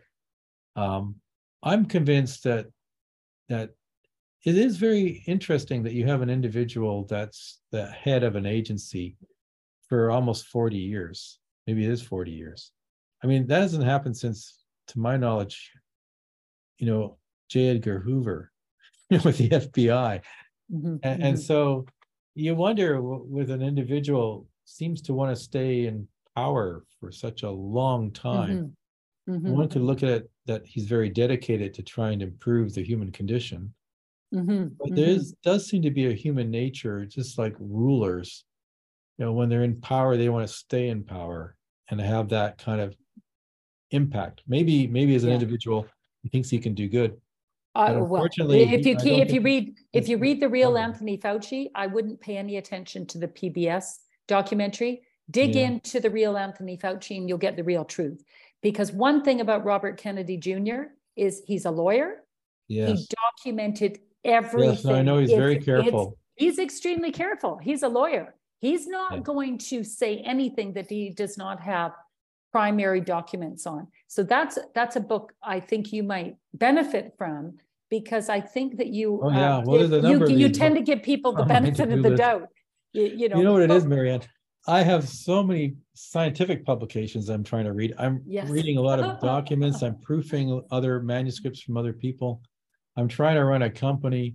I'm Oh, trying to so you know, do my UBC activities, including Oh, running on Senate Yes. and every week dealing with the Canadian COVID Care Alliance. Oh, you're, ju- you're. I just have no time. You It's- have no time and you probably are one of those people that just likes to think the best of people.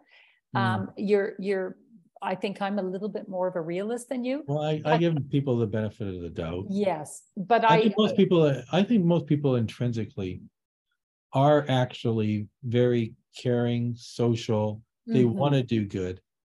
Um, to me, that is the nature of how we've evolved.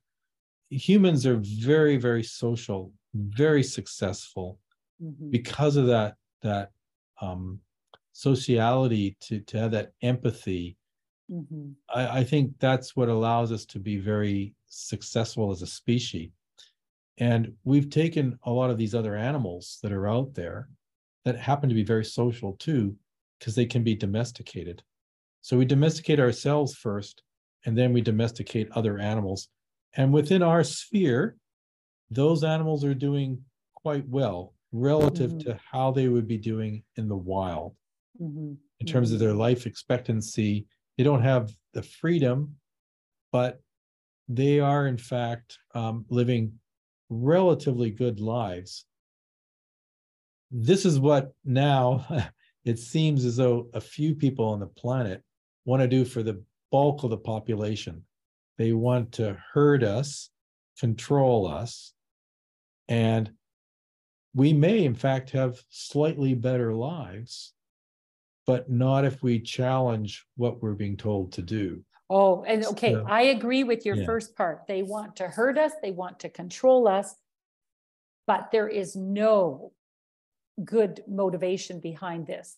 This is, I believe that the powers that be are extremely, extremely dark characters that are probably sociopaths or psychopaths. There's no other way to explain this.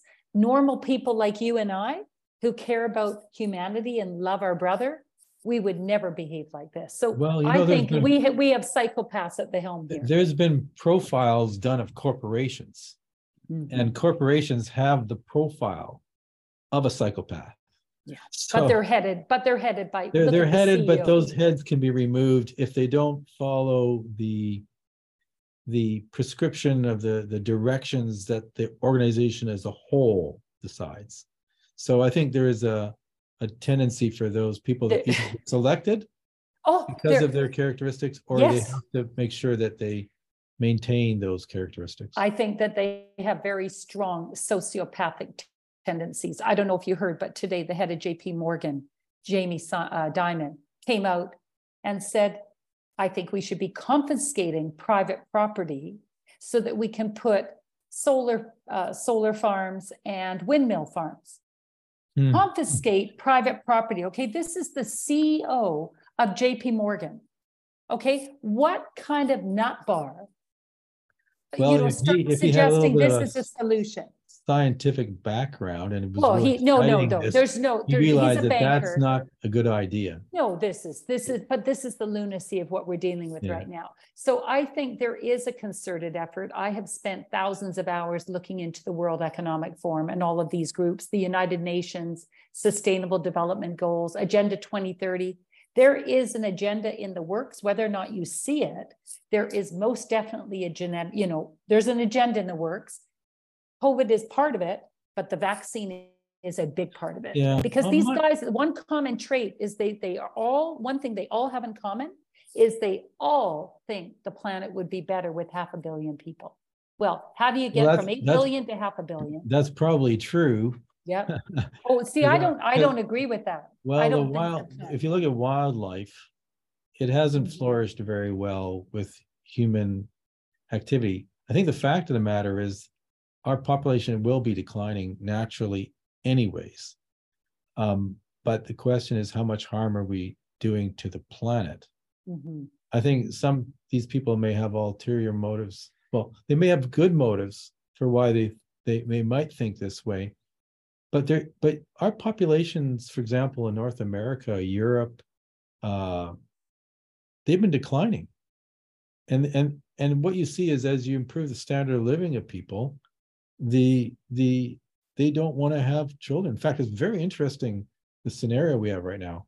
In that, on the one hand, we have MAID, in Canada, which so Canada is the major supplier of organs for transplant now.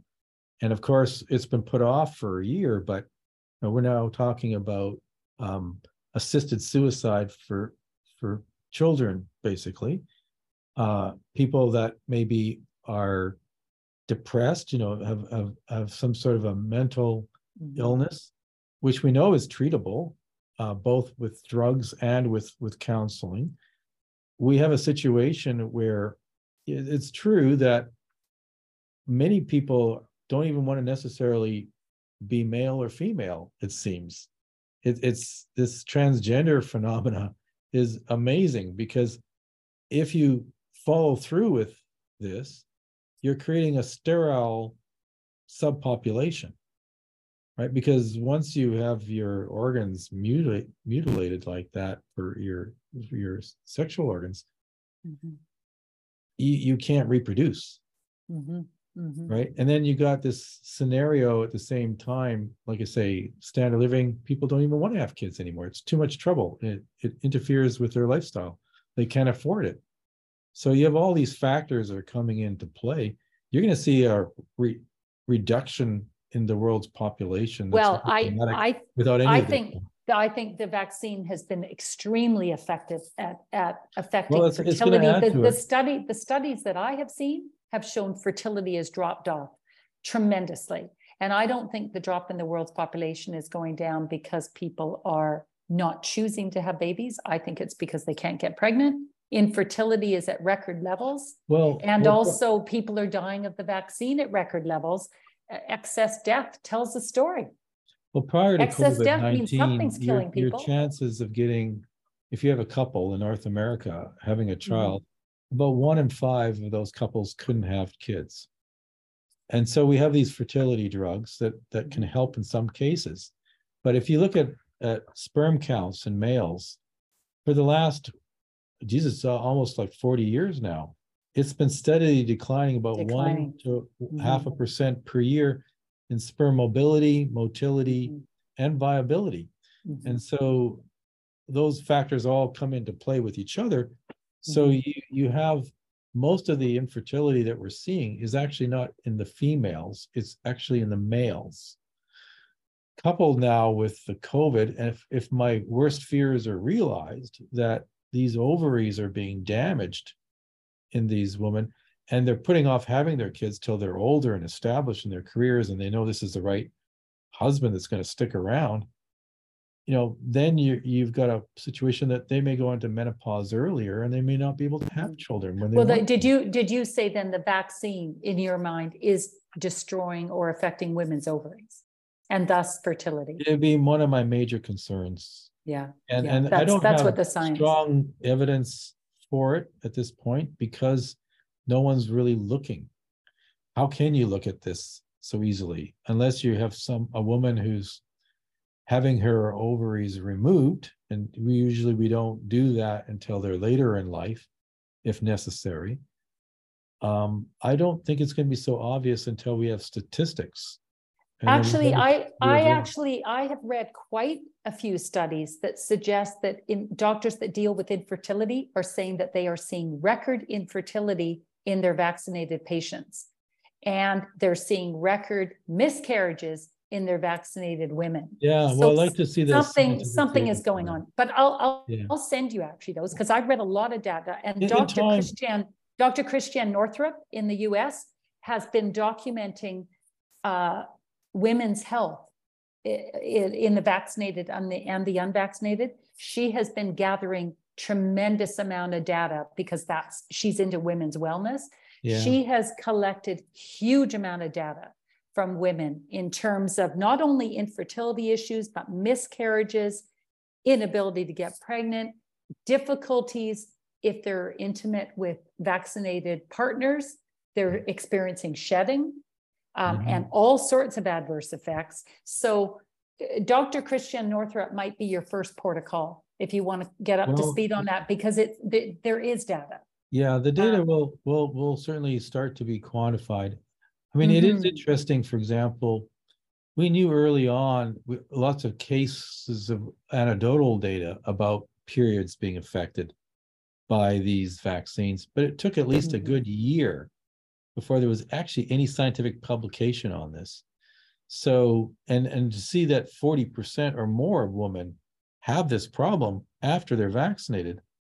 Well, you know, it's, it's, you know, pardon the pun, but it's a big red flag. Well, it, well, not only that, but I'm sure you know that when people were in the test group, they Mhm. were told, Yes, they had. they it, were told not to be, they were not allowed to be pregnant. They were told not to have any sexual relations with someone. What does that tell you? There, Yeah. there, that there's something obviously that they knew, not only were they suspecting there was shedding going on, but they were very worried Well, about this the is, this effects is also on pregnant why women. in those studies that, that, I think what was something like in the order of less than ten percent of the people were actually over age seventy. You didn't, you couldn't have more than one comorbidity. I mean, they selectively had a group that was being tested that wasn't going to be the people that were the most likely to actually have a problem from COVID nineteen. Yeah. Yeah. So, But then they unblinded the study, which is like rule number one. If they can't figure out that, what, what does that tell you Mm. about these misfits? I mean, not misfits, these are criminals. But one thing that I found very, very interesting, um, I had a very interesting conversation with someone Mhm. um, who is very up on data in Russia and China. And they disclosed to me that there have been no excess deaths in Russia or China. And their suspicion is that the Sputnik vaccine out of Russia or the Sinovac vaccine out of China were like, uh, you know, maybe sailing. So, what are your thoughts on this? If you, you have no Well, excess death in these popula- in those two populations, this tells Well, me that maybe the- there's a geopolitical struggle going on here. well, What, no, what do think- you what do you think? I think the explanation is the Sputnik vaccine that was used in Russia and the Sinovac vaccine. Mhm. These are traditional vaccines. So the way they work is they're they're heat treated or, or or partly killed virus. So they have the virus proteins on them. Mhm. You're injecting into the people a known amount of this protein. So it's very quantitative, very controlled. They're not that effective at inducing the same degree of immune response initially that you get with these RNA vaccines. But let me put that in perspective. If, if you, for example, are getting vaccinated for influenza, the strain that is around right now that's causing most influenza cases is a variant that actually the vaccine only is about 29% effective. So we are giving people vaccines. In the case of influenza, it's a cocktail of a, of a few different variants that they're trying to cover that are the most likely from what we see, for example, in China, where they, they tend to often originate from. And the next season, you've got a, a vaccine that's available for that. But we're talking about 29% efficacy vaccines. So when you get something like the 70% with the with the Sinovac or the Sputnik, these do not produce a s- robust and immune response. But you're not producing the foreign protein on the surface of your own body cells with these vaccines. So you're much less likely to have vaccine injury. So that might account for why they're seeing less overall deaths. And as we pointed out, prior to the vaccines, all cause mortality in North America and Europe was actually this, about the same. Those people that died would have Yeah. died from something else, some other Mhm. infection, for example. So this is this is probably why the data shows not an increase in all cause mortality in those countries. So what does that tell you about Russia and China that actually used a vaccine that is not killing people? What does that tell you? Well, I think the Chinese probably early on um, didn't have access to the RNA technology as easily. Okay, just a minute. You're kidding me. No, The Wuhan lab is in China. they had the have- virus. They, you know, but they have access to anything. Do you not wonder why the Chinese did not use the messenger RNA injectable experimental Because they on didn't have the- a pat- their own population? They'd have to use the lipid nanoparticles, and the patents for those are held by the University of British Columbia. Yes, that's, that is correct, but Right. I'm, And but, so if but they look at how many Chinese, the Chinese run UBC. If they had a market, if they uh, had, a- you know if I they wanted to have a world market for their vaccine, they have to make sure they're not Mhm. infringing on patents. They could do it within their own Yeah. country, but they wouldn't work. Yeah. And, and I think that that's not a direction that they were doing research before. Um, they're certainly very adept at molecular biology and, and, but you know, some people have to understand, and, and things are getting better in China. But you know, up to a few years ago, the number of universities that were world class to what we even have in Canada was maybe six or seven.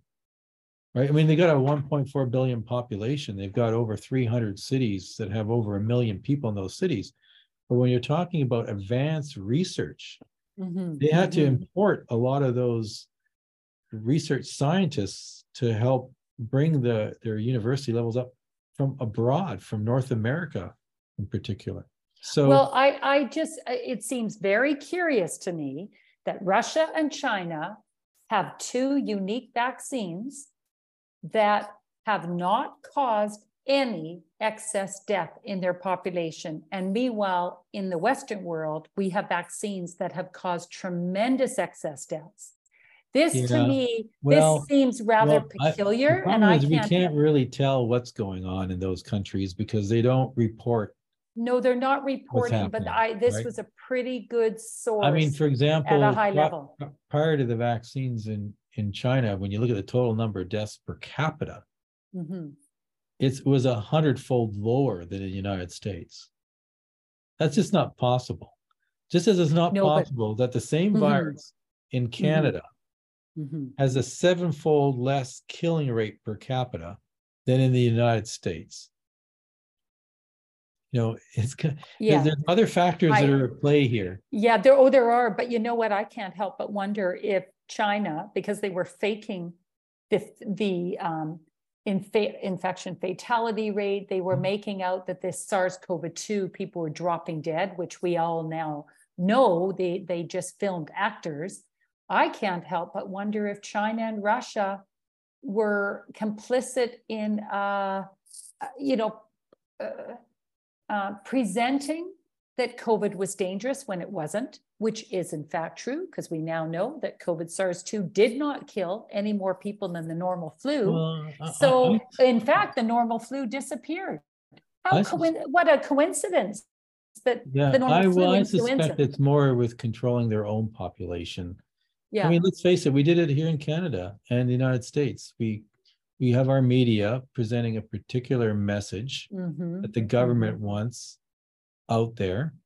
And it's to instill fear mhm. and you get the population to do what you think is in the best interests of the population. Now, these kind of like white lies, right? You can go ahead and lie if you think at the end of the day, it's going to do more good than harm. It's okay to lie. And I think that's what they did certainly in, in China.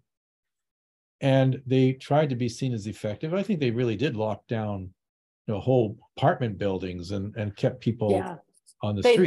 they, no, they did lock down, but my, my hunch there is that their financial system was collapsing. And it's a good idea to keep people locked up in their homes when their financial system's collapsing. Well, I if there's don't not think they- jobs in the factories, Yeah, that's that- one way to do it. Yeah, and, but I, I think there's more going on here. I think there's a big geopolitical um, struggle going on, but I found that bit of data fascinating because, you know, it's hard to verify, but apparently the data shows no excess mortality. That tells me they used a much better vaccine. They used a real vaccine. We used gene therapy. Well, um, again, which begs a- the whole question. Again, when you look at the There's- number of deaths Mhm, and all cause mortality that's actually due. And I did this for, for BC. I mhm. mean, there, are the, the, the component that's actually the COVID deaths. Even, even a year ago was the tenth major cause of death. It was Mhm. way, way lower. It, it has almost no real impact on total deaths each year. When you look at even the peak, when you have COVID itself, it gets a Mhm. lot of press. But in Mhm. terms of what people are really dying from, it's, it's, it, it's It's- just a it's percent. Yeah, it's very example, in- in inconsequential. British Columbia, you have about a hundred. I guess the latest number is somewhere around hundred and ten or so deaths per day in BC from all causes. It- when you look at the number of deaths that are there that have been linked with COVID and not necessarily from COVID, but with COVID, you're looking at about maybe three deaths at the peak, Mhm. right? And now you're probably looking less than one and a half, one death. So, so I guess back to the whole question of gain of function. If this is a genetically modified virus, it sure wasn't very effective because it did No. not cause excess deaths. And miraculously, the flu disappeared. So, uh, you know, I can, when I hear people say, what is COVID? I think COVID was a mechanism to shut us all down, to shut down business, Well, to I- shut I don't- down the mom and pop, to, to get people away from each other. We were not able to mix for two years. And they Yeah. alienated, I think, I think COVID is. you're, a you're talking about the conspiracy, and I think the Well, not, reality. yeah, it is a I think the reality is Mhm. that, that you have all these different players Mhm. that are trying to push different agendas, whether Mhm. it's, it's all these transgenderism, the World Economic Forum, Mhm. you know, there's all these different, different players. Mhm. And when you have a chaotic situation, this is actually an opportunity to actually create change. When you have a stable situation, people are very comfortable with the way Mhm, things are. You mhm. don't want to change things.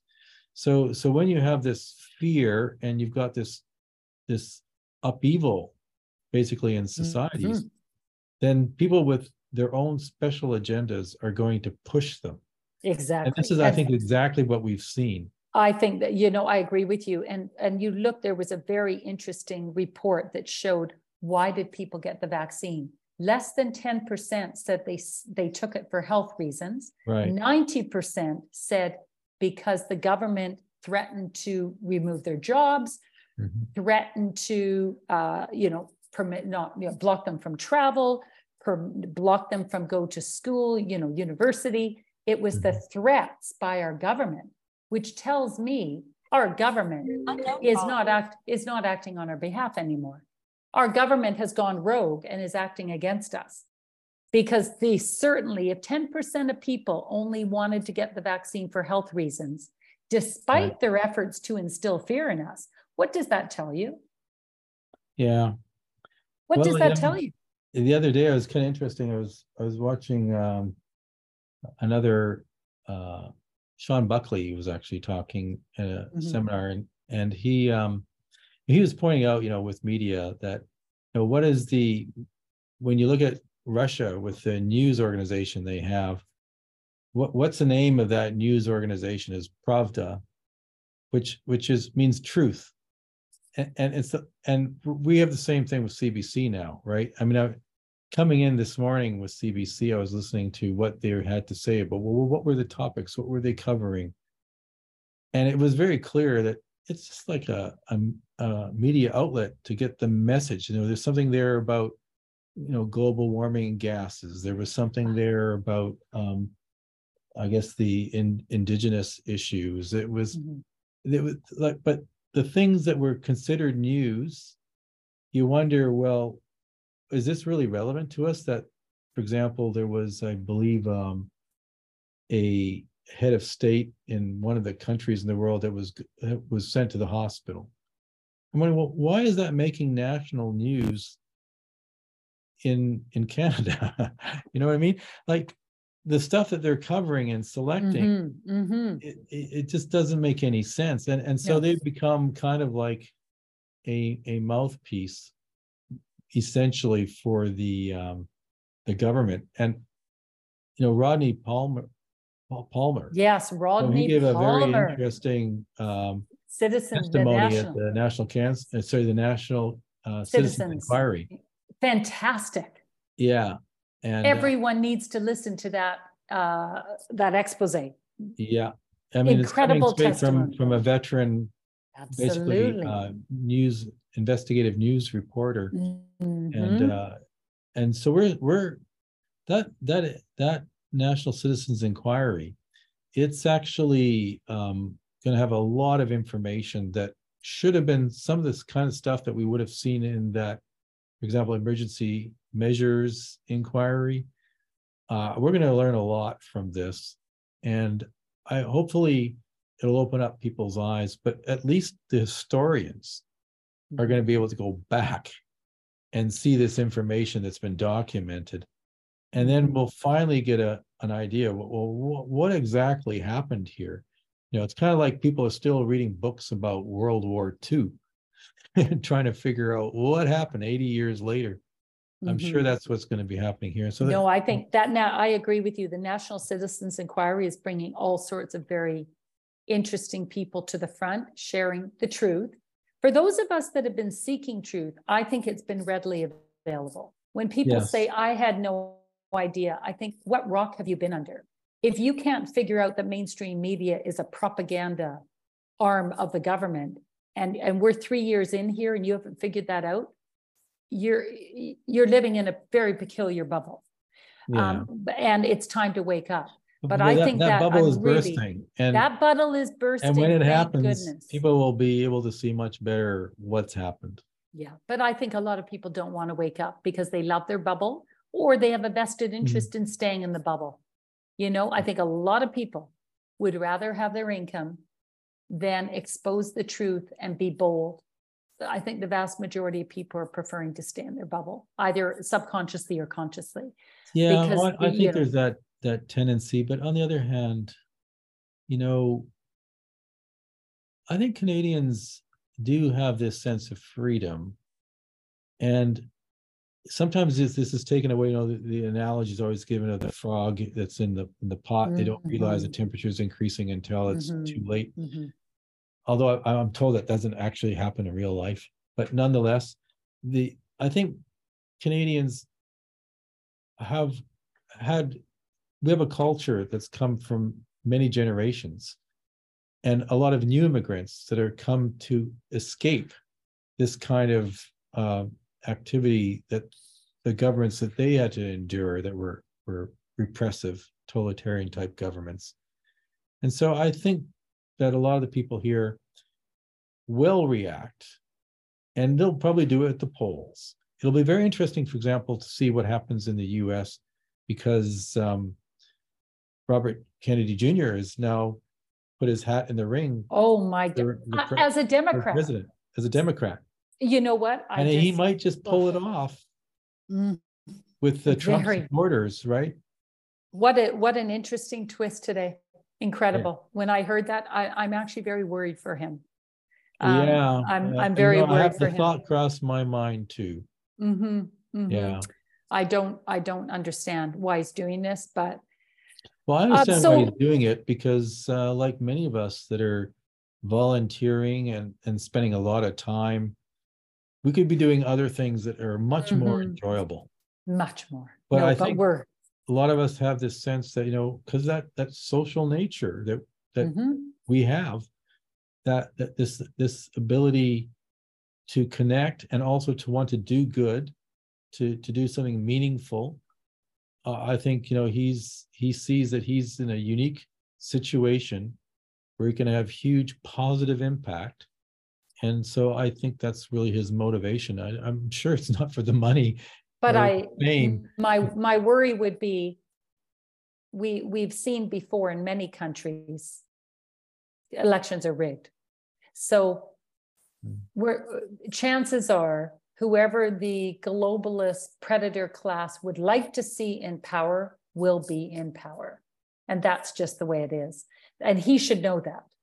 Yeah, Uh, no, so I I don't, I don't quite understand, I don't understand what possesses him to do this. I Well, you know, admire at the same token, how did Trump get to become president of the United States?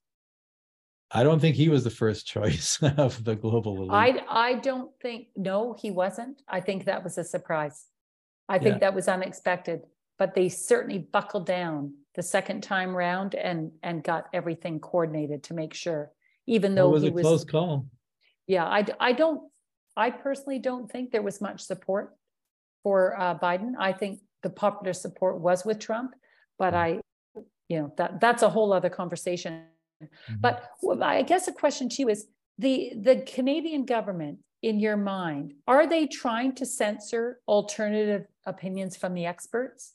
What, what do you think's going on? Well, they claim that it's really just to increase Canadian content, but no, I think the problem is that this can easily be exploited to to further push the narrative that the government wants to um basically espouse. I I I think it's it's dangerous. But you know what? There's other ways of getting information out. These are very effective technologies, but they're only effective when there's trust. Mhm. And when you see, for example, most people are, but when you look at the viewership on a lot of these TV stations, it's disappearing. You know, CBC, I'm sure, has has lost a lot of their viewers. I was a great fan of C, CBC at one time. Um, Me too, think- me too. And B, and BBC, I Mhm. used to read The Economist every week. I love to read the New York Times. I mean, all of those publications that I used to read regularly, I no longer dip into. It, it, they're propaganda publications. Why am I going to waste my time? well, this is what you're recognizing, and there's a lot of infomercials, basically that you know hmm. articles that are written basically to promote a particular product or line of thinking. I think there this is a very interesting time with media. We may be seeing the emergence of of new could be new technologies that allow the the spread of information. Maybe this is where social media has played a particular role, but I think that you're going to be seeing more trust in individuals as opposed to organizations. And we saw this in the States, used to be with Walter Cronkite, for example. You know, if he said something, people would listen because, Mhm. You know, uh, Edward Murrow, you know, a lot of these these characters that had a- an integrity, and they would try to, to at least they projected very well. Well, and, and I think back when I was younger, I admired Barbara Frum on, on, um, Yeah. as it, as it happens, every day Yeah. at six PM. She was my favorite Mm-hmm. journalist or reporter because when she conducted an interview, she got right down to the, you know, brass Sure. knuckles and, and conducted a very professional interview and asked the questions that were on my mind. She Mm-hmm. she was an incredible journalist. It was a tremendous loss when when you know when she was taken with cancer Yeah. uh, and relatively young. But those journalists don't exist anymore. The Barbara Frums Well, of the world are not. I think there they are no do. Barbara Frums. I think they do, but the platforms aren't there for them at this time. But you know what's Mhm. happening with people, and this is what I'm kind of observing with all of this um, social media, is that people are developing electronic shadows, or instead of shadows, maybe maybe they're lights. They they they take certain individuals and they're very exposed because when they're recorded and they're saying all these things, what eventually happens over time is the patterns become very obvious to people. And you, people can be manipulated. There's there's people that are very good at at uh, con men, for example, idea. But you know, over time, there's a history there that builds up, and and we're much more accountable today, I would say, because everything that we have is somehow on the internet somewhere you can be found, Mhm. and it, you don't take very much that you present to try to to pull someone down. Mhm. but but people they'll gravitate towards those people they think they can trust. So i think what will happen is over time we will see that these individuals can have a lot of influence that's not dependent on the platform. So i Mhm. think you know a good example would be jordan peterson for example right? A lot of people listen to him. He has a lot of very intelligent things that he's said that make sense and resonate with the population uh, maybe it's, it's a small segment at this point, but as time goes on and people see events transpiring as they do, then they'll recognize that and then they can have huge influence. I really like the idea that he has where he's trying to attract some some I guess um, people that are are influential that have you know more critical thinkers to come up with a counter to the World Economic Forum as a think tank to try to help, you know, guide, you know, governments in directions that are, are a different agenda, let's say, from the one that the World Economic Forum pushes, where a lot of the funding for them is coming from the Bill Gates and other very rich people, where you, you kind of wonder what their long-term goal is really. So. Mhm. I, I, I watch him with interest. I met him in Oxford mhm, um, and spoke with him briefly. I'm watching him cautiously. mhm. I'm, I'm not sure. Uh, proof will be in the pudding. But uh, certainly presenting anything as an option or as an alternative to the World Economic Forum agenda, in my mind, is a good thing. But Yeah. whether or not what what is motivating him, who is funding him, uh, I'm watching with caution. But Yeah. we'll see. You know, we'll know more. But why do you think the Canadian government is censoring experts? It's just embarrassing. You think it's be, or do you not think it, there's something even more sinister going on? Embarrassment is one thing, but they're censoring the top scientists, the top professionals in all sorts of industries. They're censoring them and now imposing legislation.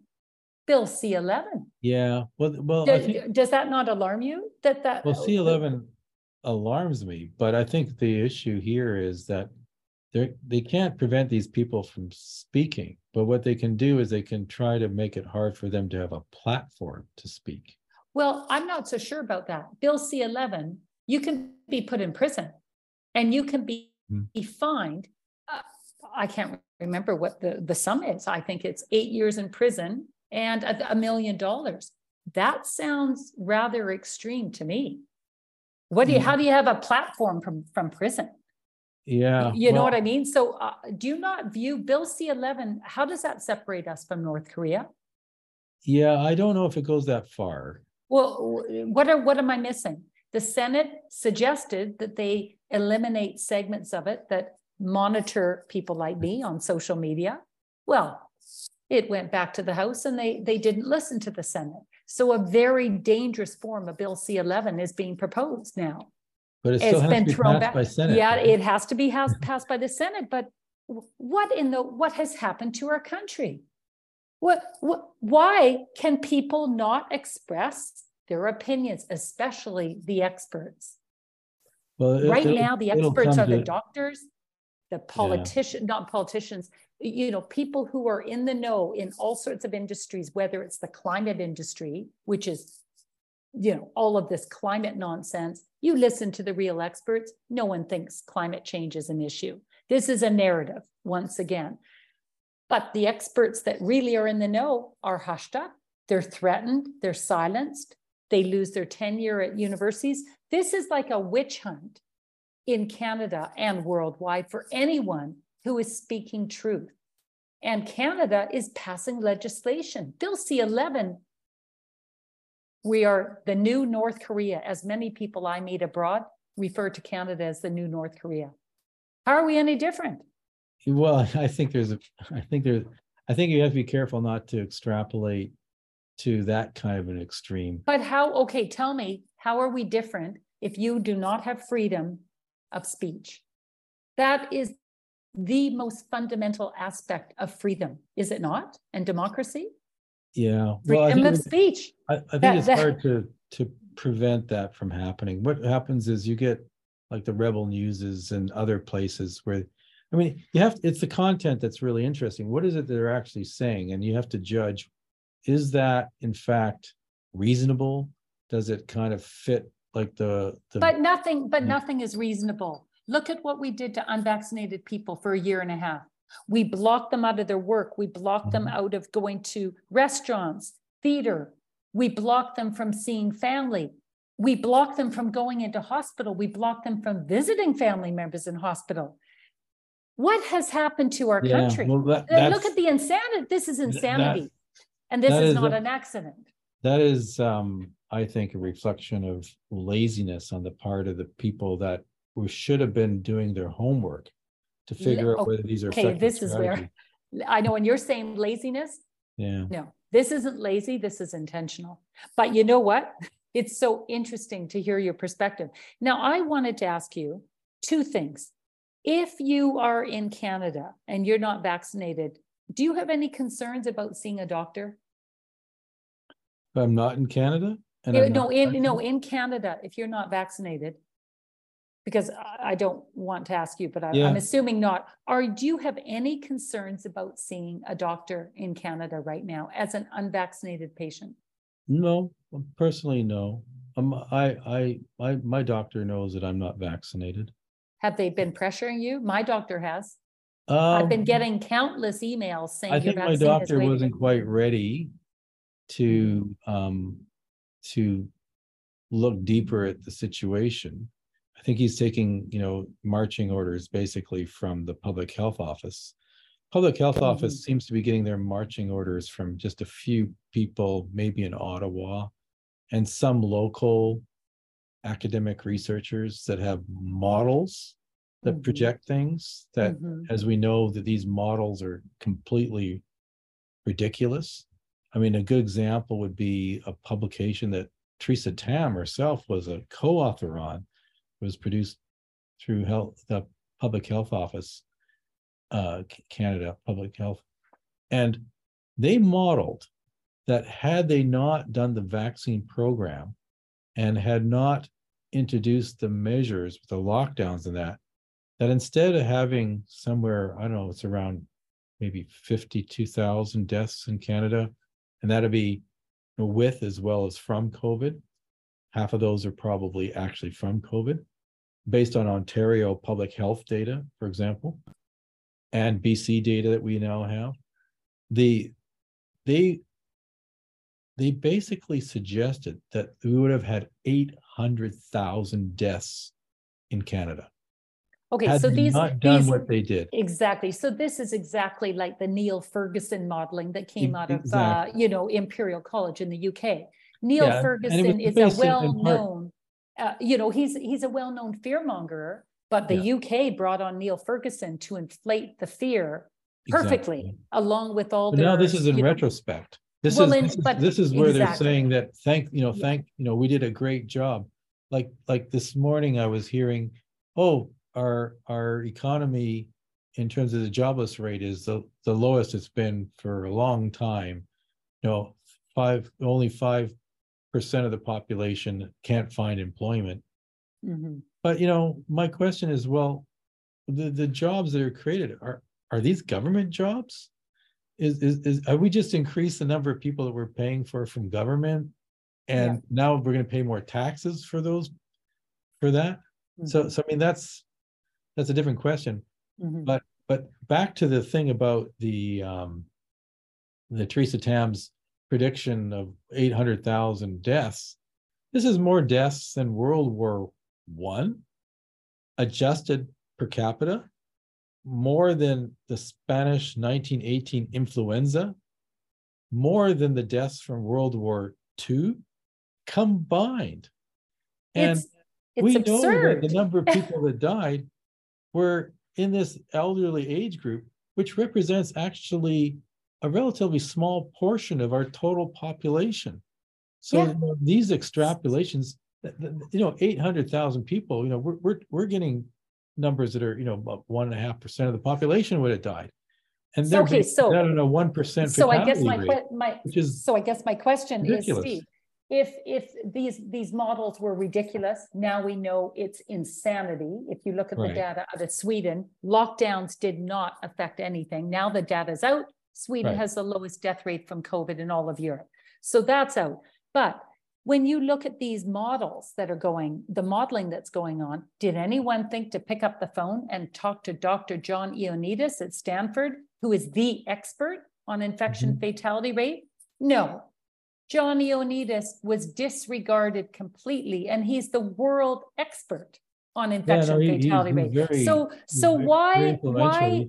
Even Yeah, two thousand and five, he was writing about a lot of this stuff. So if we have people at the helm like Bonnie Henry and Deena Hinshaw, who don't even have the wherewithal to pick up the phone and call the major institutions that deal with pandemics, these people are ill-equipped to be in office, but not just ill-equipped. They are malicious and they obviously are, are acting on behalf of another power because this is not in our best interest. Yeah, These well- people, you can't claim that Bonnie Henry didn't know the data or Well, I think she, I think she knew the data. She did make a point that in her, in her autobiography, that had she not done what she was told, she'd be out of a job. Okay, so who was giving, who was she dancing to? Who, To, who was, to, to, to Rick's, uh, sorry, Dick's, um, okay, so who is Adrian Dix. Adrian? No, So Adrian who's Dix Adrian Dix answering has to? no scientific background, never mind a medical background. So who do you think's controlling Adrian Dix? Who do you think? I think he's just, just, I think he watches the news on TV. Oh, okay, Steve, Steve, Steve. And he's Okay, in- you, okay, I'm, I better send you some information on, on some of these organizations that are controlling. You, you do, Yeah. do know that the World Economic Forum stated that they control half of our cabinet. You've heard that, right? Yeah, I know the Canadian. Okay, so do you under, do you understand the consequences or the ramifications of that? What that means? Well, they can claim to do it. Um, whether they do or not, I'm not Oh, sure. there's no, there's no question. The only stupidity is that they actually admitted it. I know, But I there's no question who is running our country. We uh, have corrupt characters who are running our country. Uh, Some of them the- are on the board of directors, actually, the World Economic Forum. Yes, are- they are. And are, Chris, uh, uh, Chrystia Freeland is set to be the new, exactly. she's, she's set to be, you know, at the helm of the UN. Uh, Mm. so, or NATO, just a minute, I think it's UN. But anyway, we have such corruption at high levels here. This is, this is a banana republic, well, beyond a banana republic. I just throw up my hands, but I should ask you, um, Mm. one last little bit. I am very concerned about blood in Canada. Do you think we should be, would you have a blood transfusion from a vaccinated person? And if you wouldn't, what are you going to do about it? I, I don't personally think there's that much risk. Uh, I can see one scenario where it might be problematic. Uh, if a person has uh, recently been vaccinated, who, well, here's, here's a scenario I see as a problem. A person who's been vaccinated and has very high levels of SARS-CoV-2 antibodies, and they're giving blood to somebody who's in, who is about to have an operation and they've just gotten vaccinated because they have to in order to be operated on like a like a transplant or something i'd be concerned that that if they have a very high if the blood's containing very high levels of antibody and and by the way you can go ahead and do a donate blood the same day that you've been vaccinated. Mm-hmm. So in that situation, you could anticipate a very strong immune attack in that individual who's already sick that receives that blood against their their the spike protein. That could be problematic. However, you know, blood is kept for many days. And um, the chances that a person has just been vaccinated and then goes and gives that blood is probably very, very relatively low. So I, I'm I'm not concerned particularly about that. But if someone has I'm not worried about lipid nanoparticles. Eh, so you because it's going to be very, very dilute. Because what happens is when you have those lipid nanoparticles in your own blood, they're going to fuse with cells very quickly, whether it's red blood cells or um, cells throughout your body. So the actual concentrations after a couple of days in the blood itself is probably very low. So, so you would, you, you do not, the, the, the messenger RNA component, you're, you're in essence genetically modified. So it- if it passes through blood, through the milk of a mother to an infant, Yes. why would it not readily pass from someone's blood that has been donated to another? Well, I don't understand that. It's passing it- through breast milk. well, for example, the, the, the situation with the breast milk is Mhm. let's say what we do know is that you can have some lipid um some lipid nanoparticles actually I, we have determined that there's antibodies in breast milk in my own lab but some of this the protein the baby's going to be actually digesting it it's not being injected into their blood per se so so the situation you're more concerned about is where you're actually putting blood from one person into the bloodstream of another person Yeah, yeah. and having that travel. If it's exosomes, these are the debris that's produced from the destruction of cells by the immune system when they're attacking spike producing um, cells. Those exosomes will have spike protein on them. I think that that itself, it won't be genetic material that's in those to produce more spike protein. It'll actually act almost like an immunization of that person. So I don't see the spike protein being a problem. I think the blood, having sat around for a while, there will be degradation of the uh, lipid nanoparticles, and also like they'll fuse with red blood cells. Now, red blood cells, they can produce proteins from RNA. They don't actually have any DNA.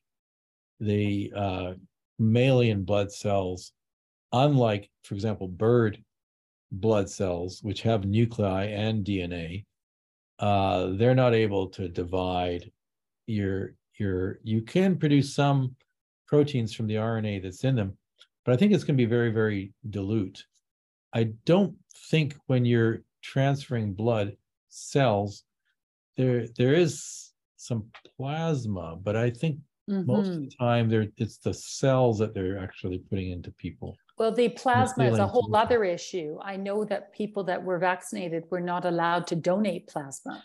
That's So that's- I, that's I right. would be very reluctant to have vaccinated plasma at this point, but vaccinated blood. So if you had the option to Well, very few, very few people today are actually going to be having any, because hardly anybody's getting vaccinated anymore.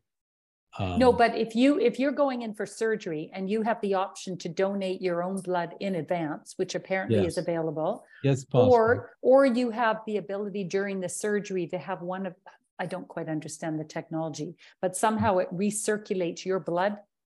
Um, they take your blood during the surgery and put it, I, I'm not quite sure how it works, but if you They're had the probably- choice they're to do probably that. Filtering it out. Yes, yes. So if you had keeping the choice to, cells. so if you had the choice to do that, Mhm. or you have the choice to have vaccinated blood presented to you, what would you choose? Again, to me, I wouldn't be worried about it. at So this you would not, you would just- not choose just- to use your the own blood? odds.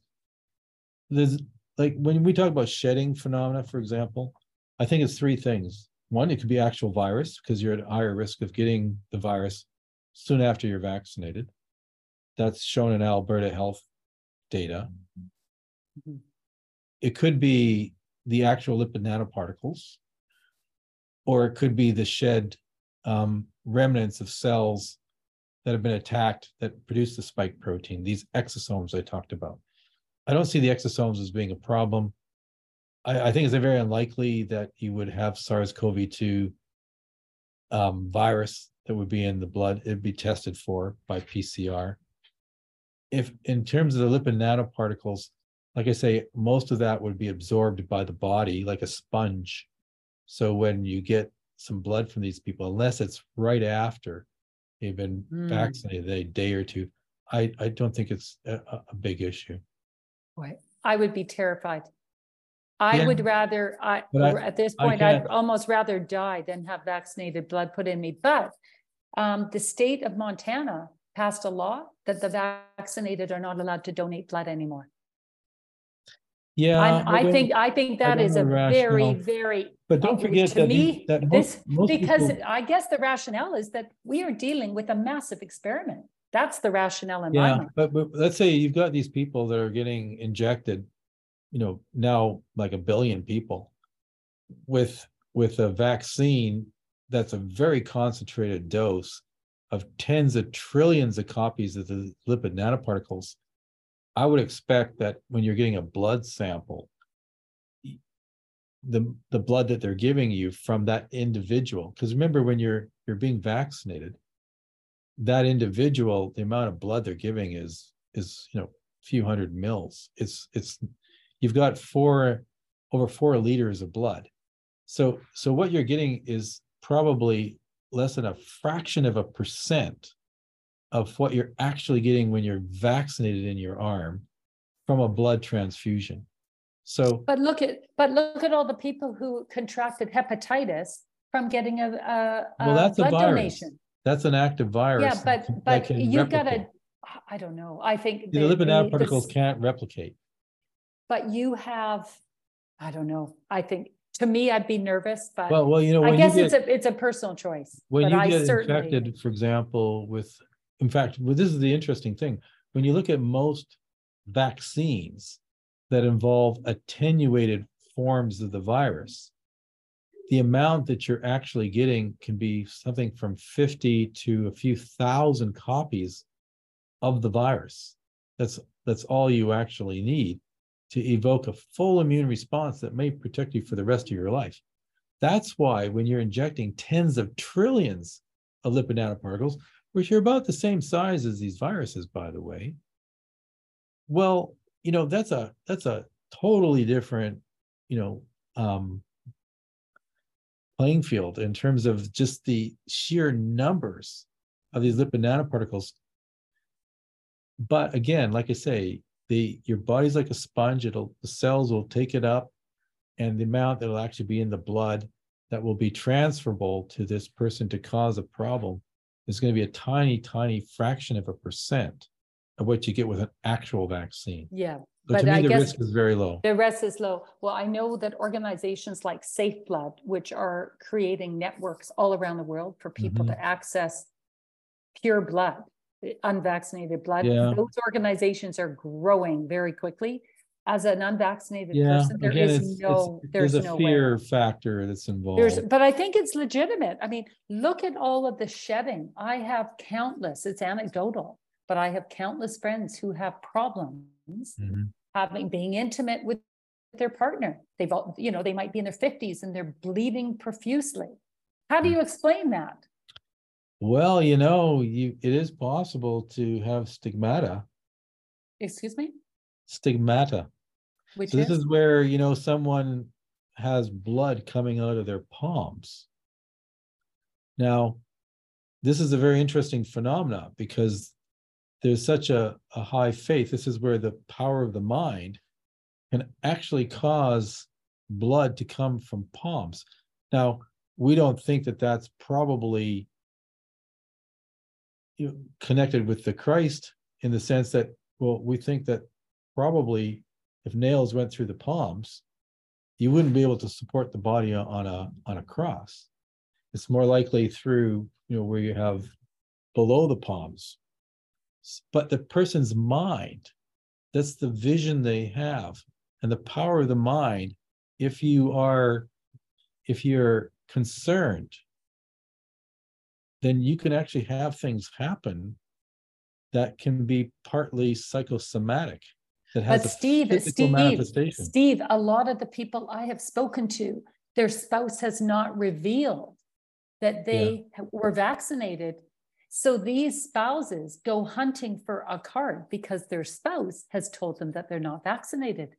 But all of a sudden mm-hmm. in their 50s, they're bleeding profusely. They go hunting for vaccine cards and find those cards hidden in their husband's wallet. That's interesting. Okay. So yeah. there's nothing psychosomatic going on. But again, I direct mm. you to Catherine Jack, um, oh dear, Christiane Northrup, because she is gathering data on shedding and the shedding the shedding effect i think well, it's, is a, it's a it's a real it's phenomenon a real real yeah, no, and look talked, at uh, it, i've interviewed this is this is i think people. we're dealing this is a bioweapon you know uh, this this we're we're dealing with something which it's like the vaccine that was rolled out in rats in australia they created a vaccine that killed the rats and it killed all of the rats in the not colony i don't even know what the word is they designed a vaccine that killed all of them.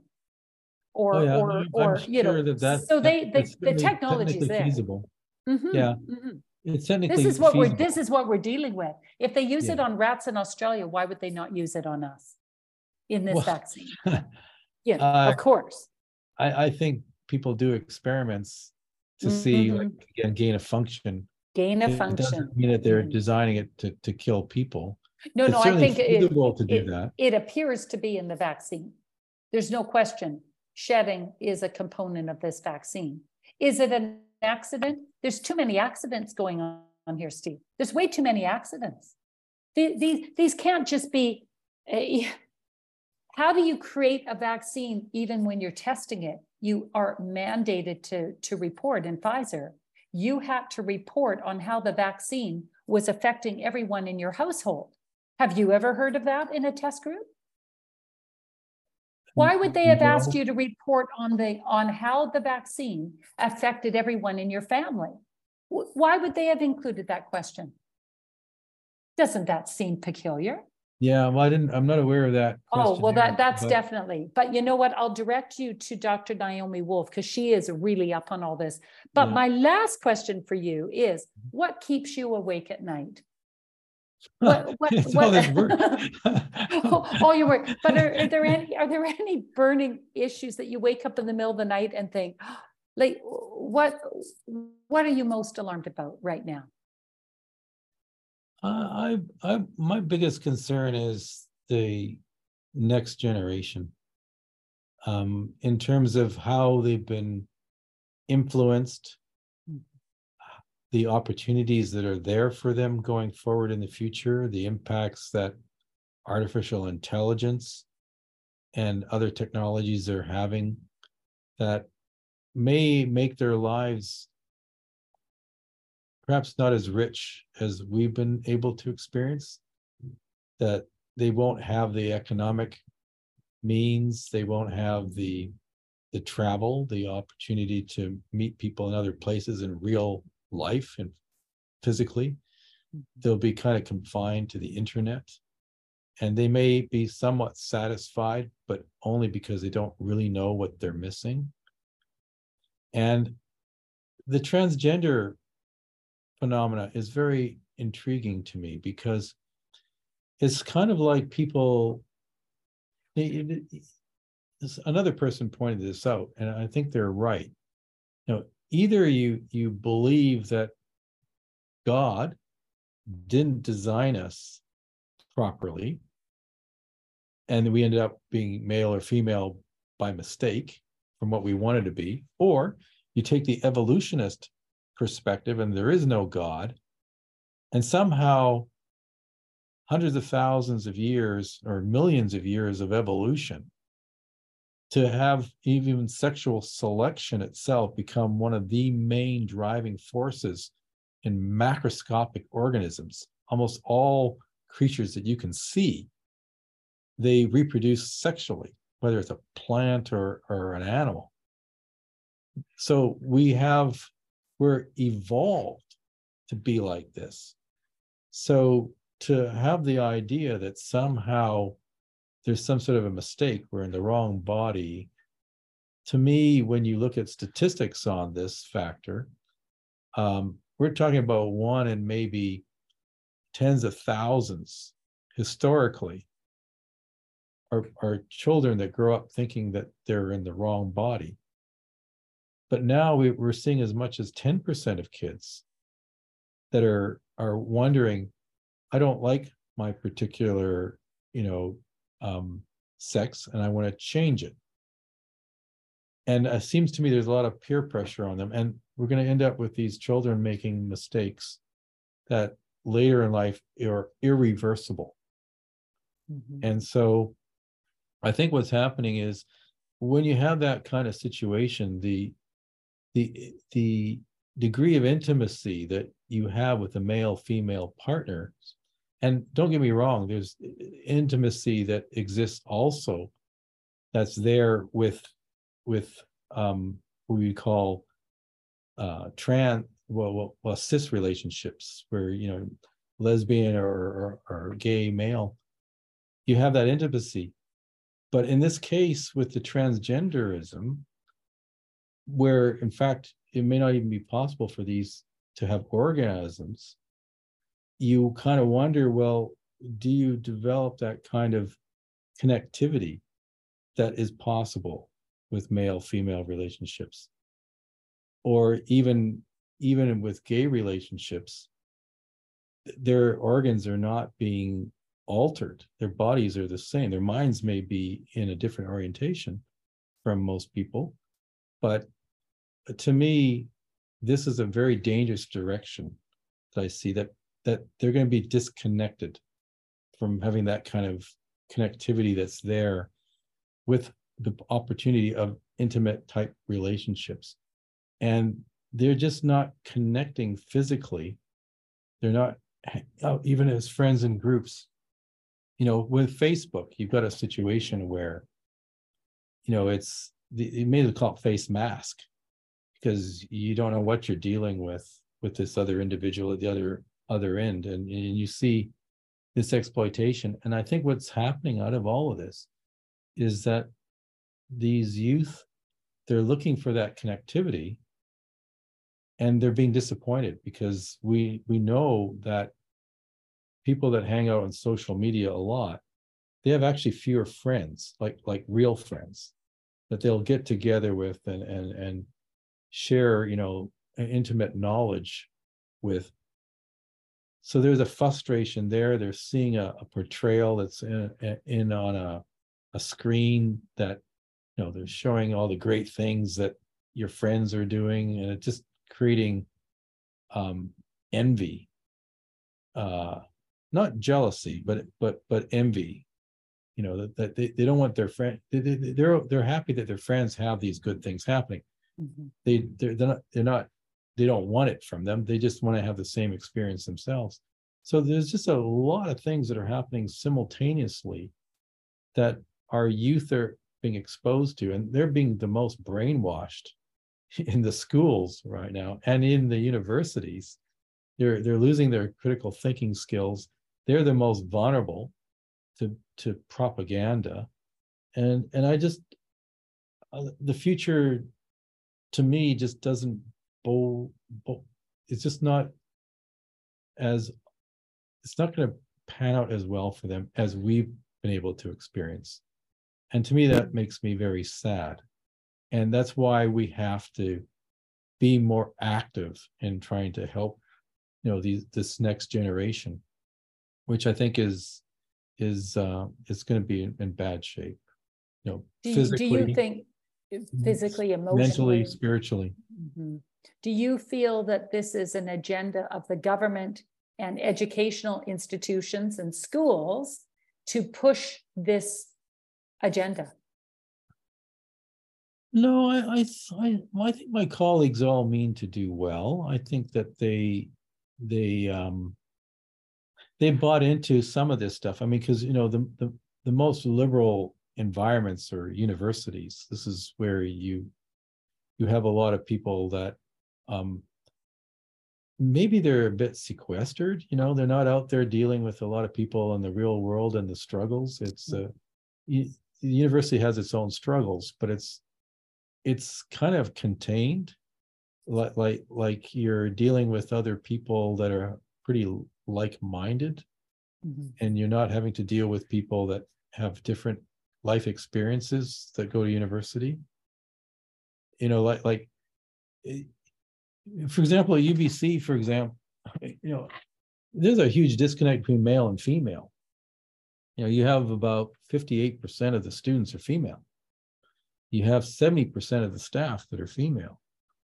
And when you look, for example, at the males that are there, um, only about one in six are actually Caucasian males. And when you look at the the lower mainland of British Columbia, it's about one in three are Caucasian males. So there seems to be kind of like a real um I wouldn't say discrimination per se, and at least not an intentional one. But I'm sure if you're a male student at the university that's of a European background, you're feeling like a real, um, like you're being dumped upon as being responsible for all the evil things that have happened in our society. And uh, no, they they're innocent. They they they didn't they didn't do those things. They they grew up in an environment like everybody else, and they're uh, they're they're seeing themselves represented as as basically again the source of all the problems in the world today this is why people like jordan peterson appeal to to so many of the young males mm-hmm, mm-hmm. right? Well where does this where does all this uh, twisted uh how would i say agenda come from? Do you not see that this is coming from government? They're pushing this agenda. Mm, our government, government is pushing it. It hasn't it hasn't happened organically. In democratic countries, we we elect the people that are going to be our leaders. Now we may be manipulated into perhaps making some poor choices, but it's really a reflection of our society itself. Mm, I'm not sure I agree. I think it's come, I think it's a top down situation. Actually, when Jordan Peterson spoke mm-hmm. uh, at the Oxford Union, I asked him this question, which actually ended mm-hmm. up going viral. And I said, oh, yeah? What would you suggest if you had five minutes with with trudeau? This is about five years ago. If you mm-hmm. had five minutes with trudeau what would you advise him? Um, because he is trying to be the most woke leader in the world. This is way back five years ago. So that was my question to jordan peterson. And jordan peterson's answer was Trudeau needs to understand that he's giving special status to special groups and, in a sense, is uh, causing tribalism. And mm. I think that this is a very top down initiative by the likes of, of, of well, Trudeau. This is not something that has grown organically. I, I agree I with them that it's fragmenting our society. It is. At, at it, a time absolutely. when, when, mm-hmm. when you know, it makes no sense to me. I've never seen so much racism as now. Yeah. You know, I grew up in Vancouver. It was very multicultural. As you know, my my my wife is First wife's Chinese. My kids are half Chinese. Most of my friends are non-European. But I, I can't help but but observe the the phenomena of virtue signaling by promoting other people's whether male female uh, different um, sexual orientation like like there's all these these these minority groups that mm-hmm. collectively mm-hmm. is actually a pretty big majority right mm-hmm.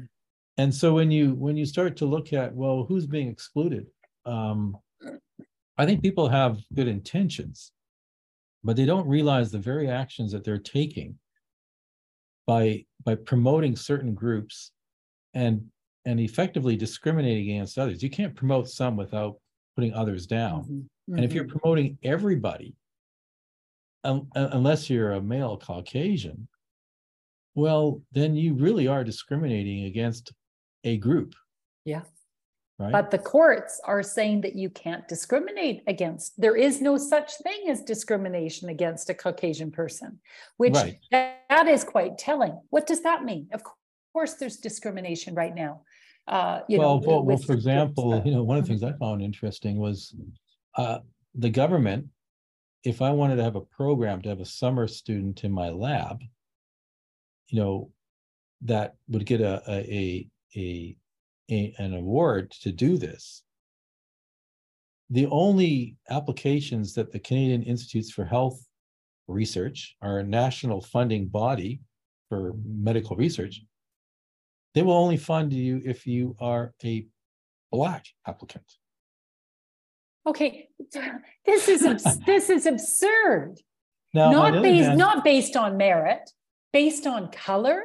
Exactly. See, th- or, this is the insanity. Or, for this example, is... if you uh, in the last few years, if you wanted to have the university put someone forward for what we call these uh, Canada Research Chairs, so this is funding mm-hmm. new professors in the mm-hmm. country, um, they had to be either female, they had to be um, in a minority group, or they had to be with, um, and that would include like the sexual orientation or your ethnic origin, or handicapped. Well, the, if, if, if you if you well, well, who's left?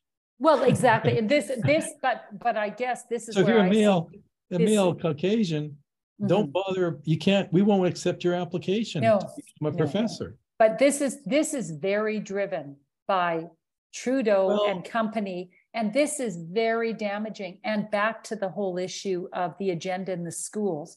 Most parents do not want their young children exposed to any of this nonsense. But yeah. the parents attend the school board meetings, and the school board hushes them up, turns off the mic, and tells them to go away. Yeah. So Canadians are not driving this nonsense. This is a top down agenda that is coming directly from very, very dark characters like Trudeau and company. But it's it's a directive that's coming beyond. I mean, this is an international phenomenon, but this is very, very damaging. We are living in such strange times right now, but the, it's so. Do you think we're in a spiritual war? I see this as a spiritual war. We well, that's a very good is, question. I mean, yeah. I, my my thinking on this, you know, I'm I'm somewhat religious. I mean, I, I I've got a, Christian background. Mm-hmm. Um, I don't go to church. I I I'm thinking about the question all the time, but I don't have any, you know, firm conclusions about this. I do recognize that that in the U.S they have a large one of the largest numbers of people with a Christian orientation. So they say they are. In Europe, it's it's very low. It's probably less than twenty mm-hmm. percent um, that are are actually uh, religious now. Most of the people don't believe in, mm-hmm. in the mm-hmm. existence of God.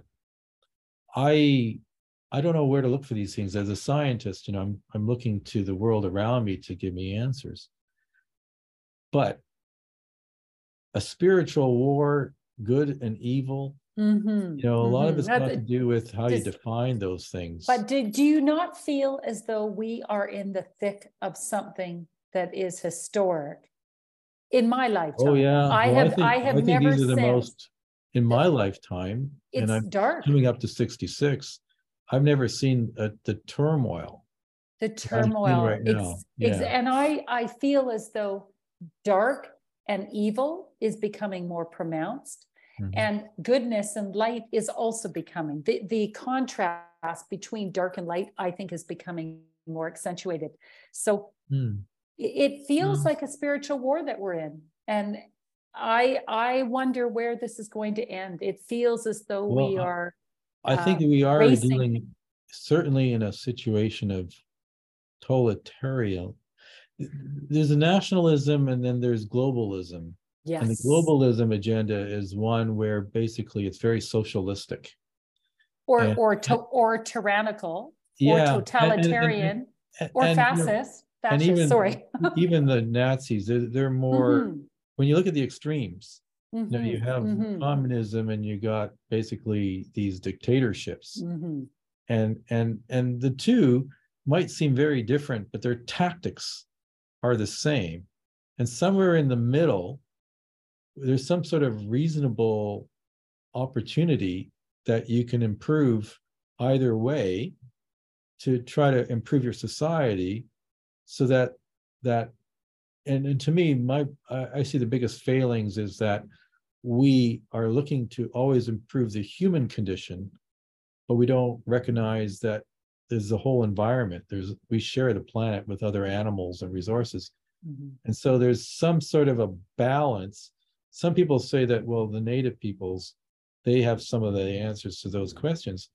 But I, I'm rather skeptical about that. I think they their technology never really developed really over tens of thousands of years to the time that the the Europeans came in. There was trade that was going on for hundreds of years before that through the north.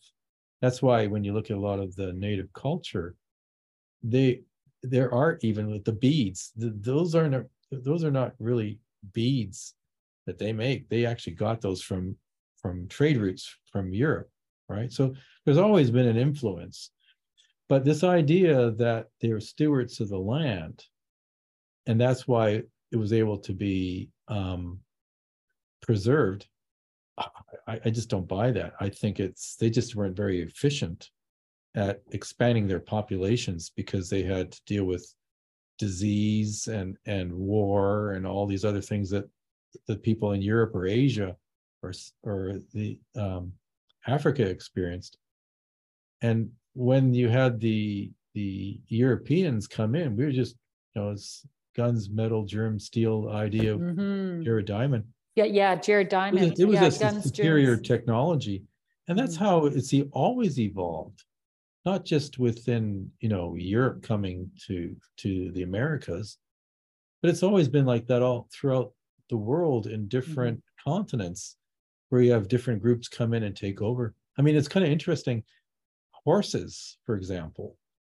Um, when did we first start riding a horse? Well, that we think is central Central Europe, uh, the steppes, you know, maybe around Ukraine and stuff like that. That's when we first started riding horses. Now, that was a tremendous technological advance for us you know, to be more efficient at riding his horses. And we think that that, that civilization, which we have very little historic records from, at one point was an empire that spread up, and the language that we have, the Indo-European language root, was spread from these people. But once that technology got absorbed into those other conquered communities, then there was no strategic advantage of that group that started in the first place.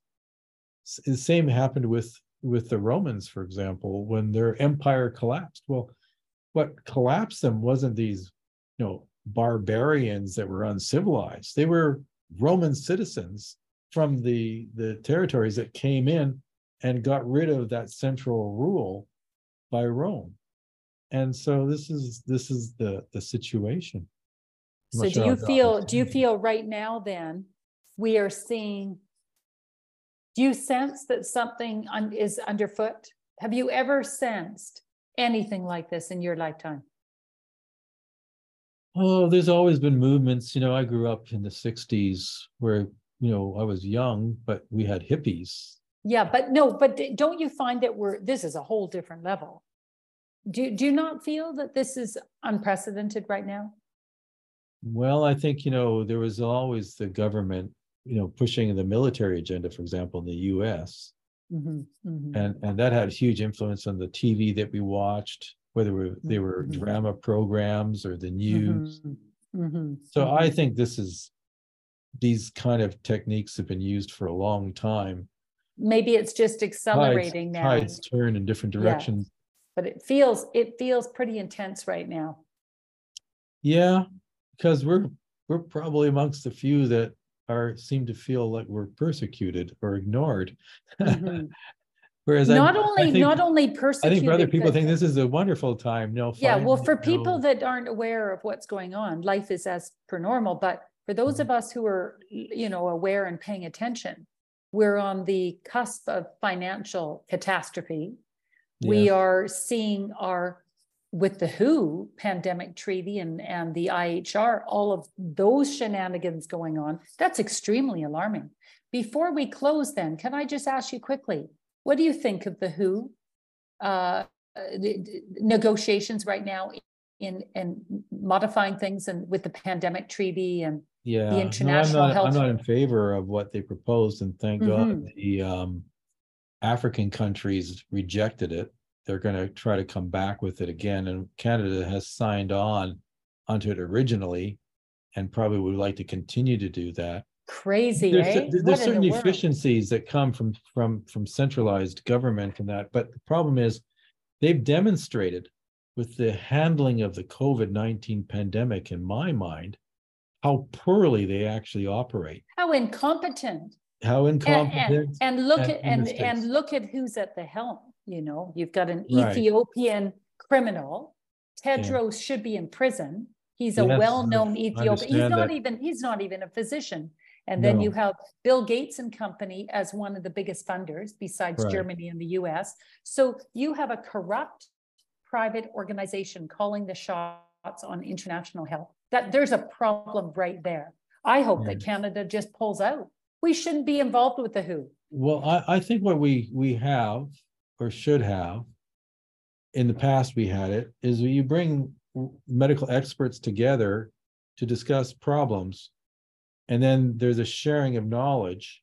And then these people go back to Go their. back their- and make their- decisions. And then they make decisions that make sense for, Mhm. for the environment that they have. Because every different place has different issues. And Mhm. so i think it. I think you want to share that knowledge and sometimes resources. And so having an organization that brings people together is good. Yeah. It should not Yeah. be the decision-making No, body well, and is done Ex- across the globe. I agree with you, the decision-making body with authority to call the shot. This is the scary bit. Is this new, this new treaty allows the WHO to call the shots on all the member countries. That's Yeah. dangerous because they are private and they are controlled by big pharma and some very nefarious characters. So it's I, I I'm absolutely for decentralization, but you know what? Canada has signed up. It's so corrupt.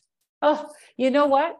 I better, I better, I think we better end. But you know what, Dr. Steve Pelech, this has been such uh, an invigorating conversation. yeah, Um, and I really appreciate you taking the time and sharing your knowledge and expertise and opinion on all sorts of matters. yes. And We uh, covered a lot. that's we sure. covered a lot. So thank you so much for joining me in this conversation.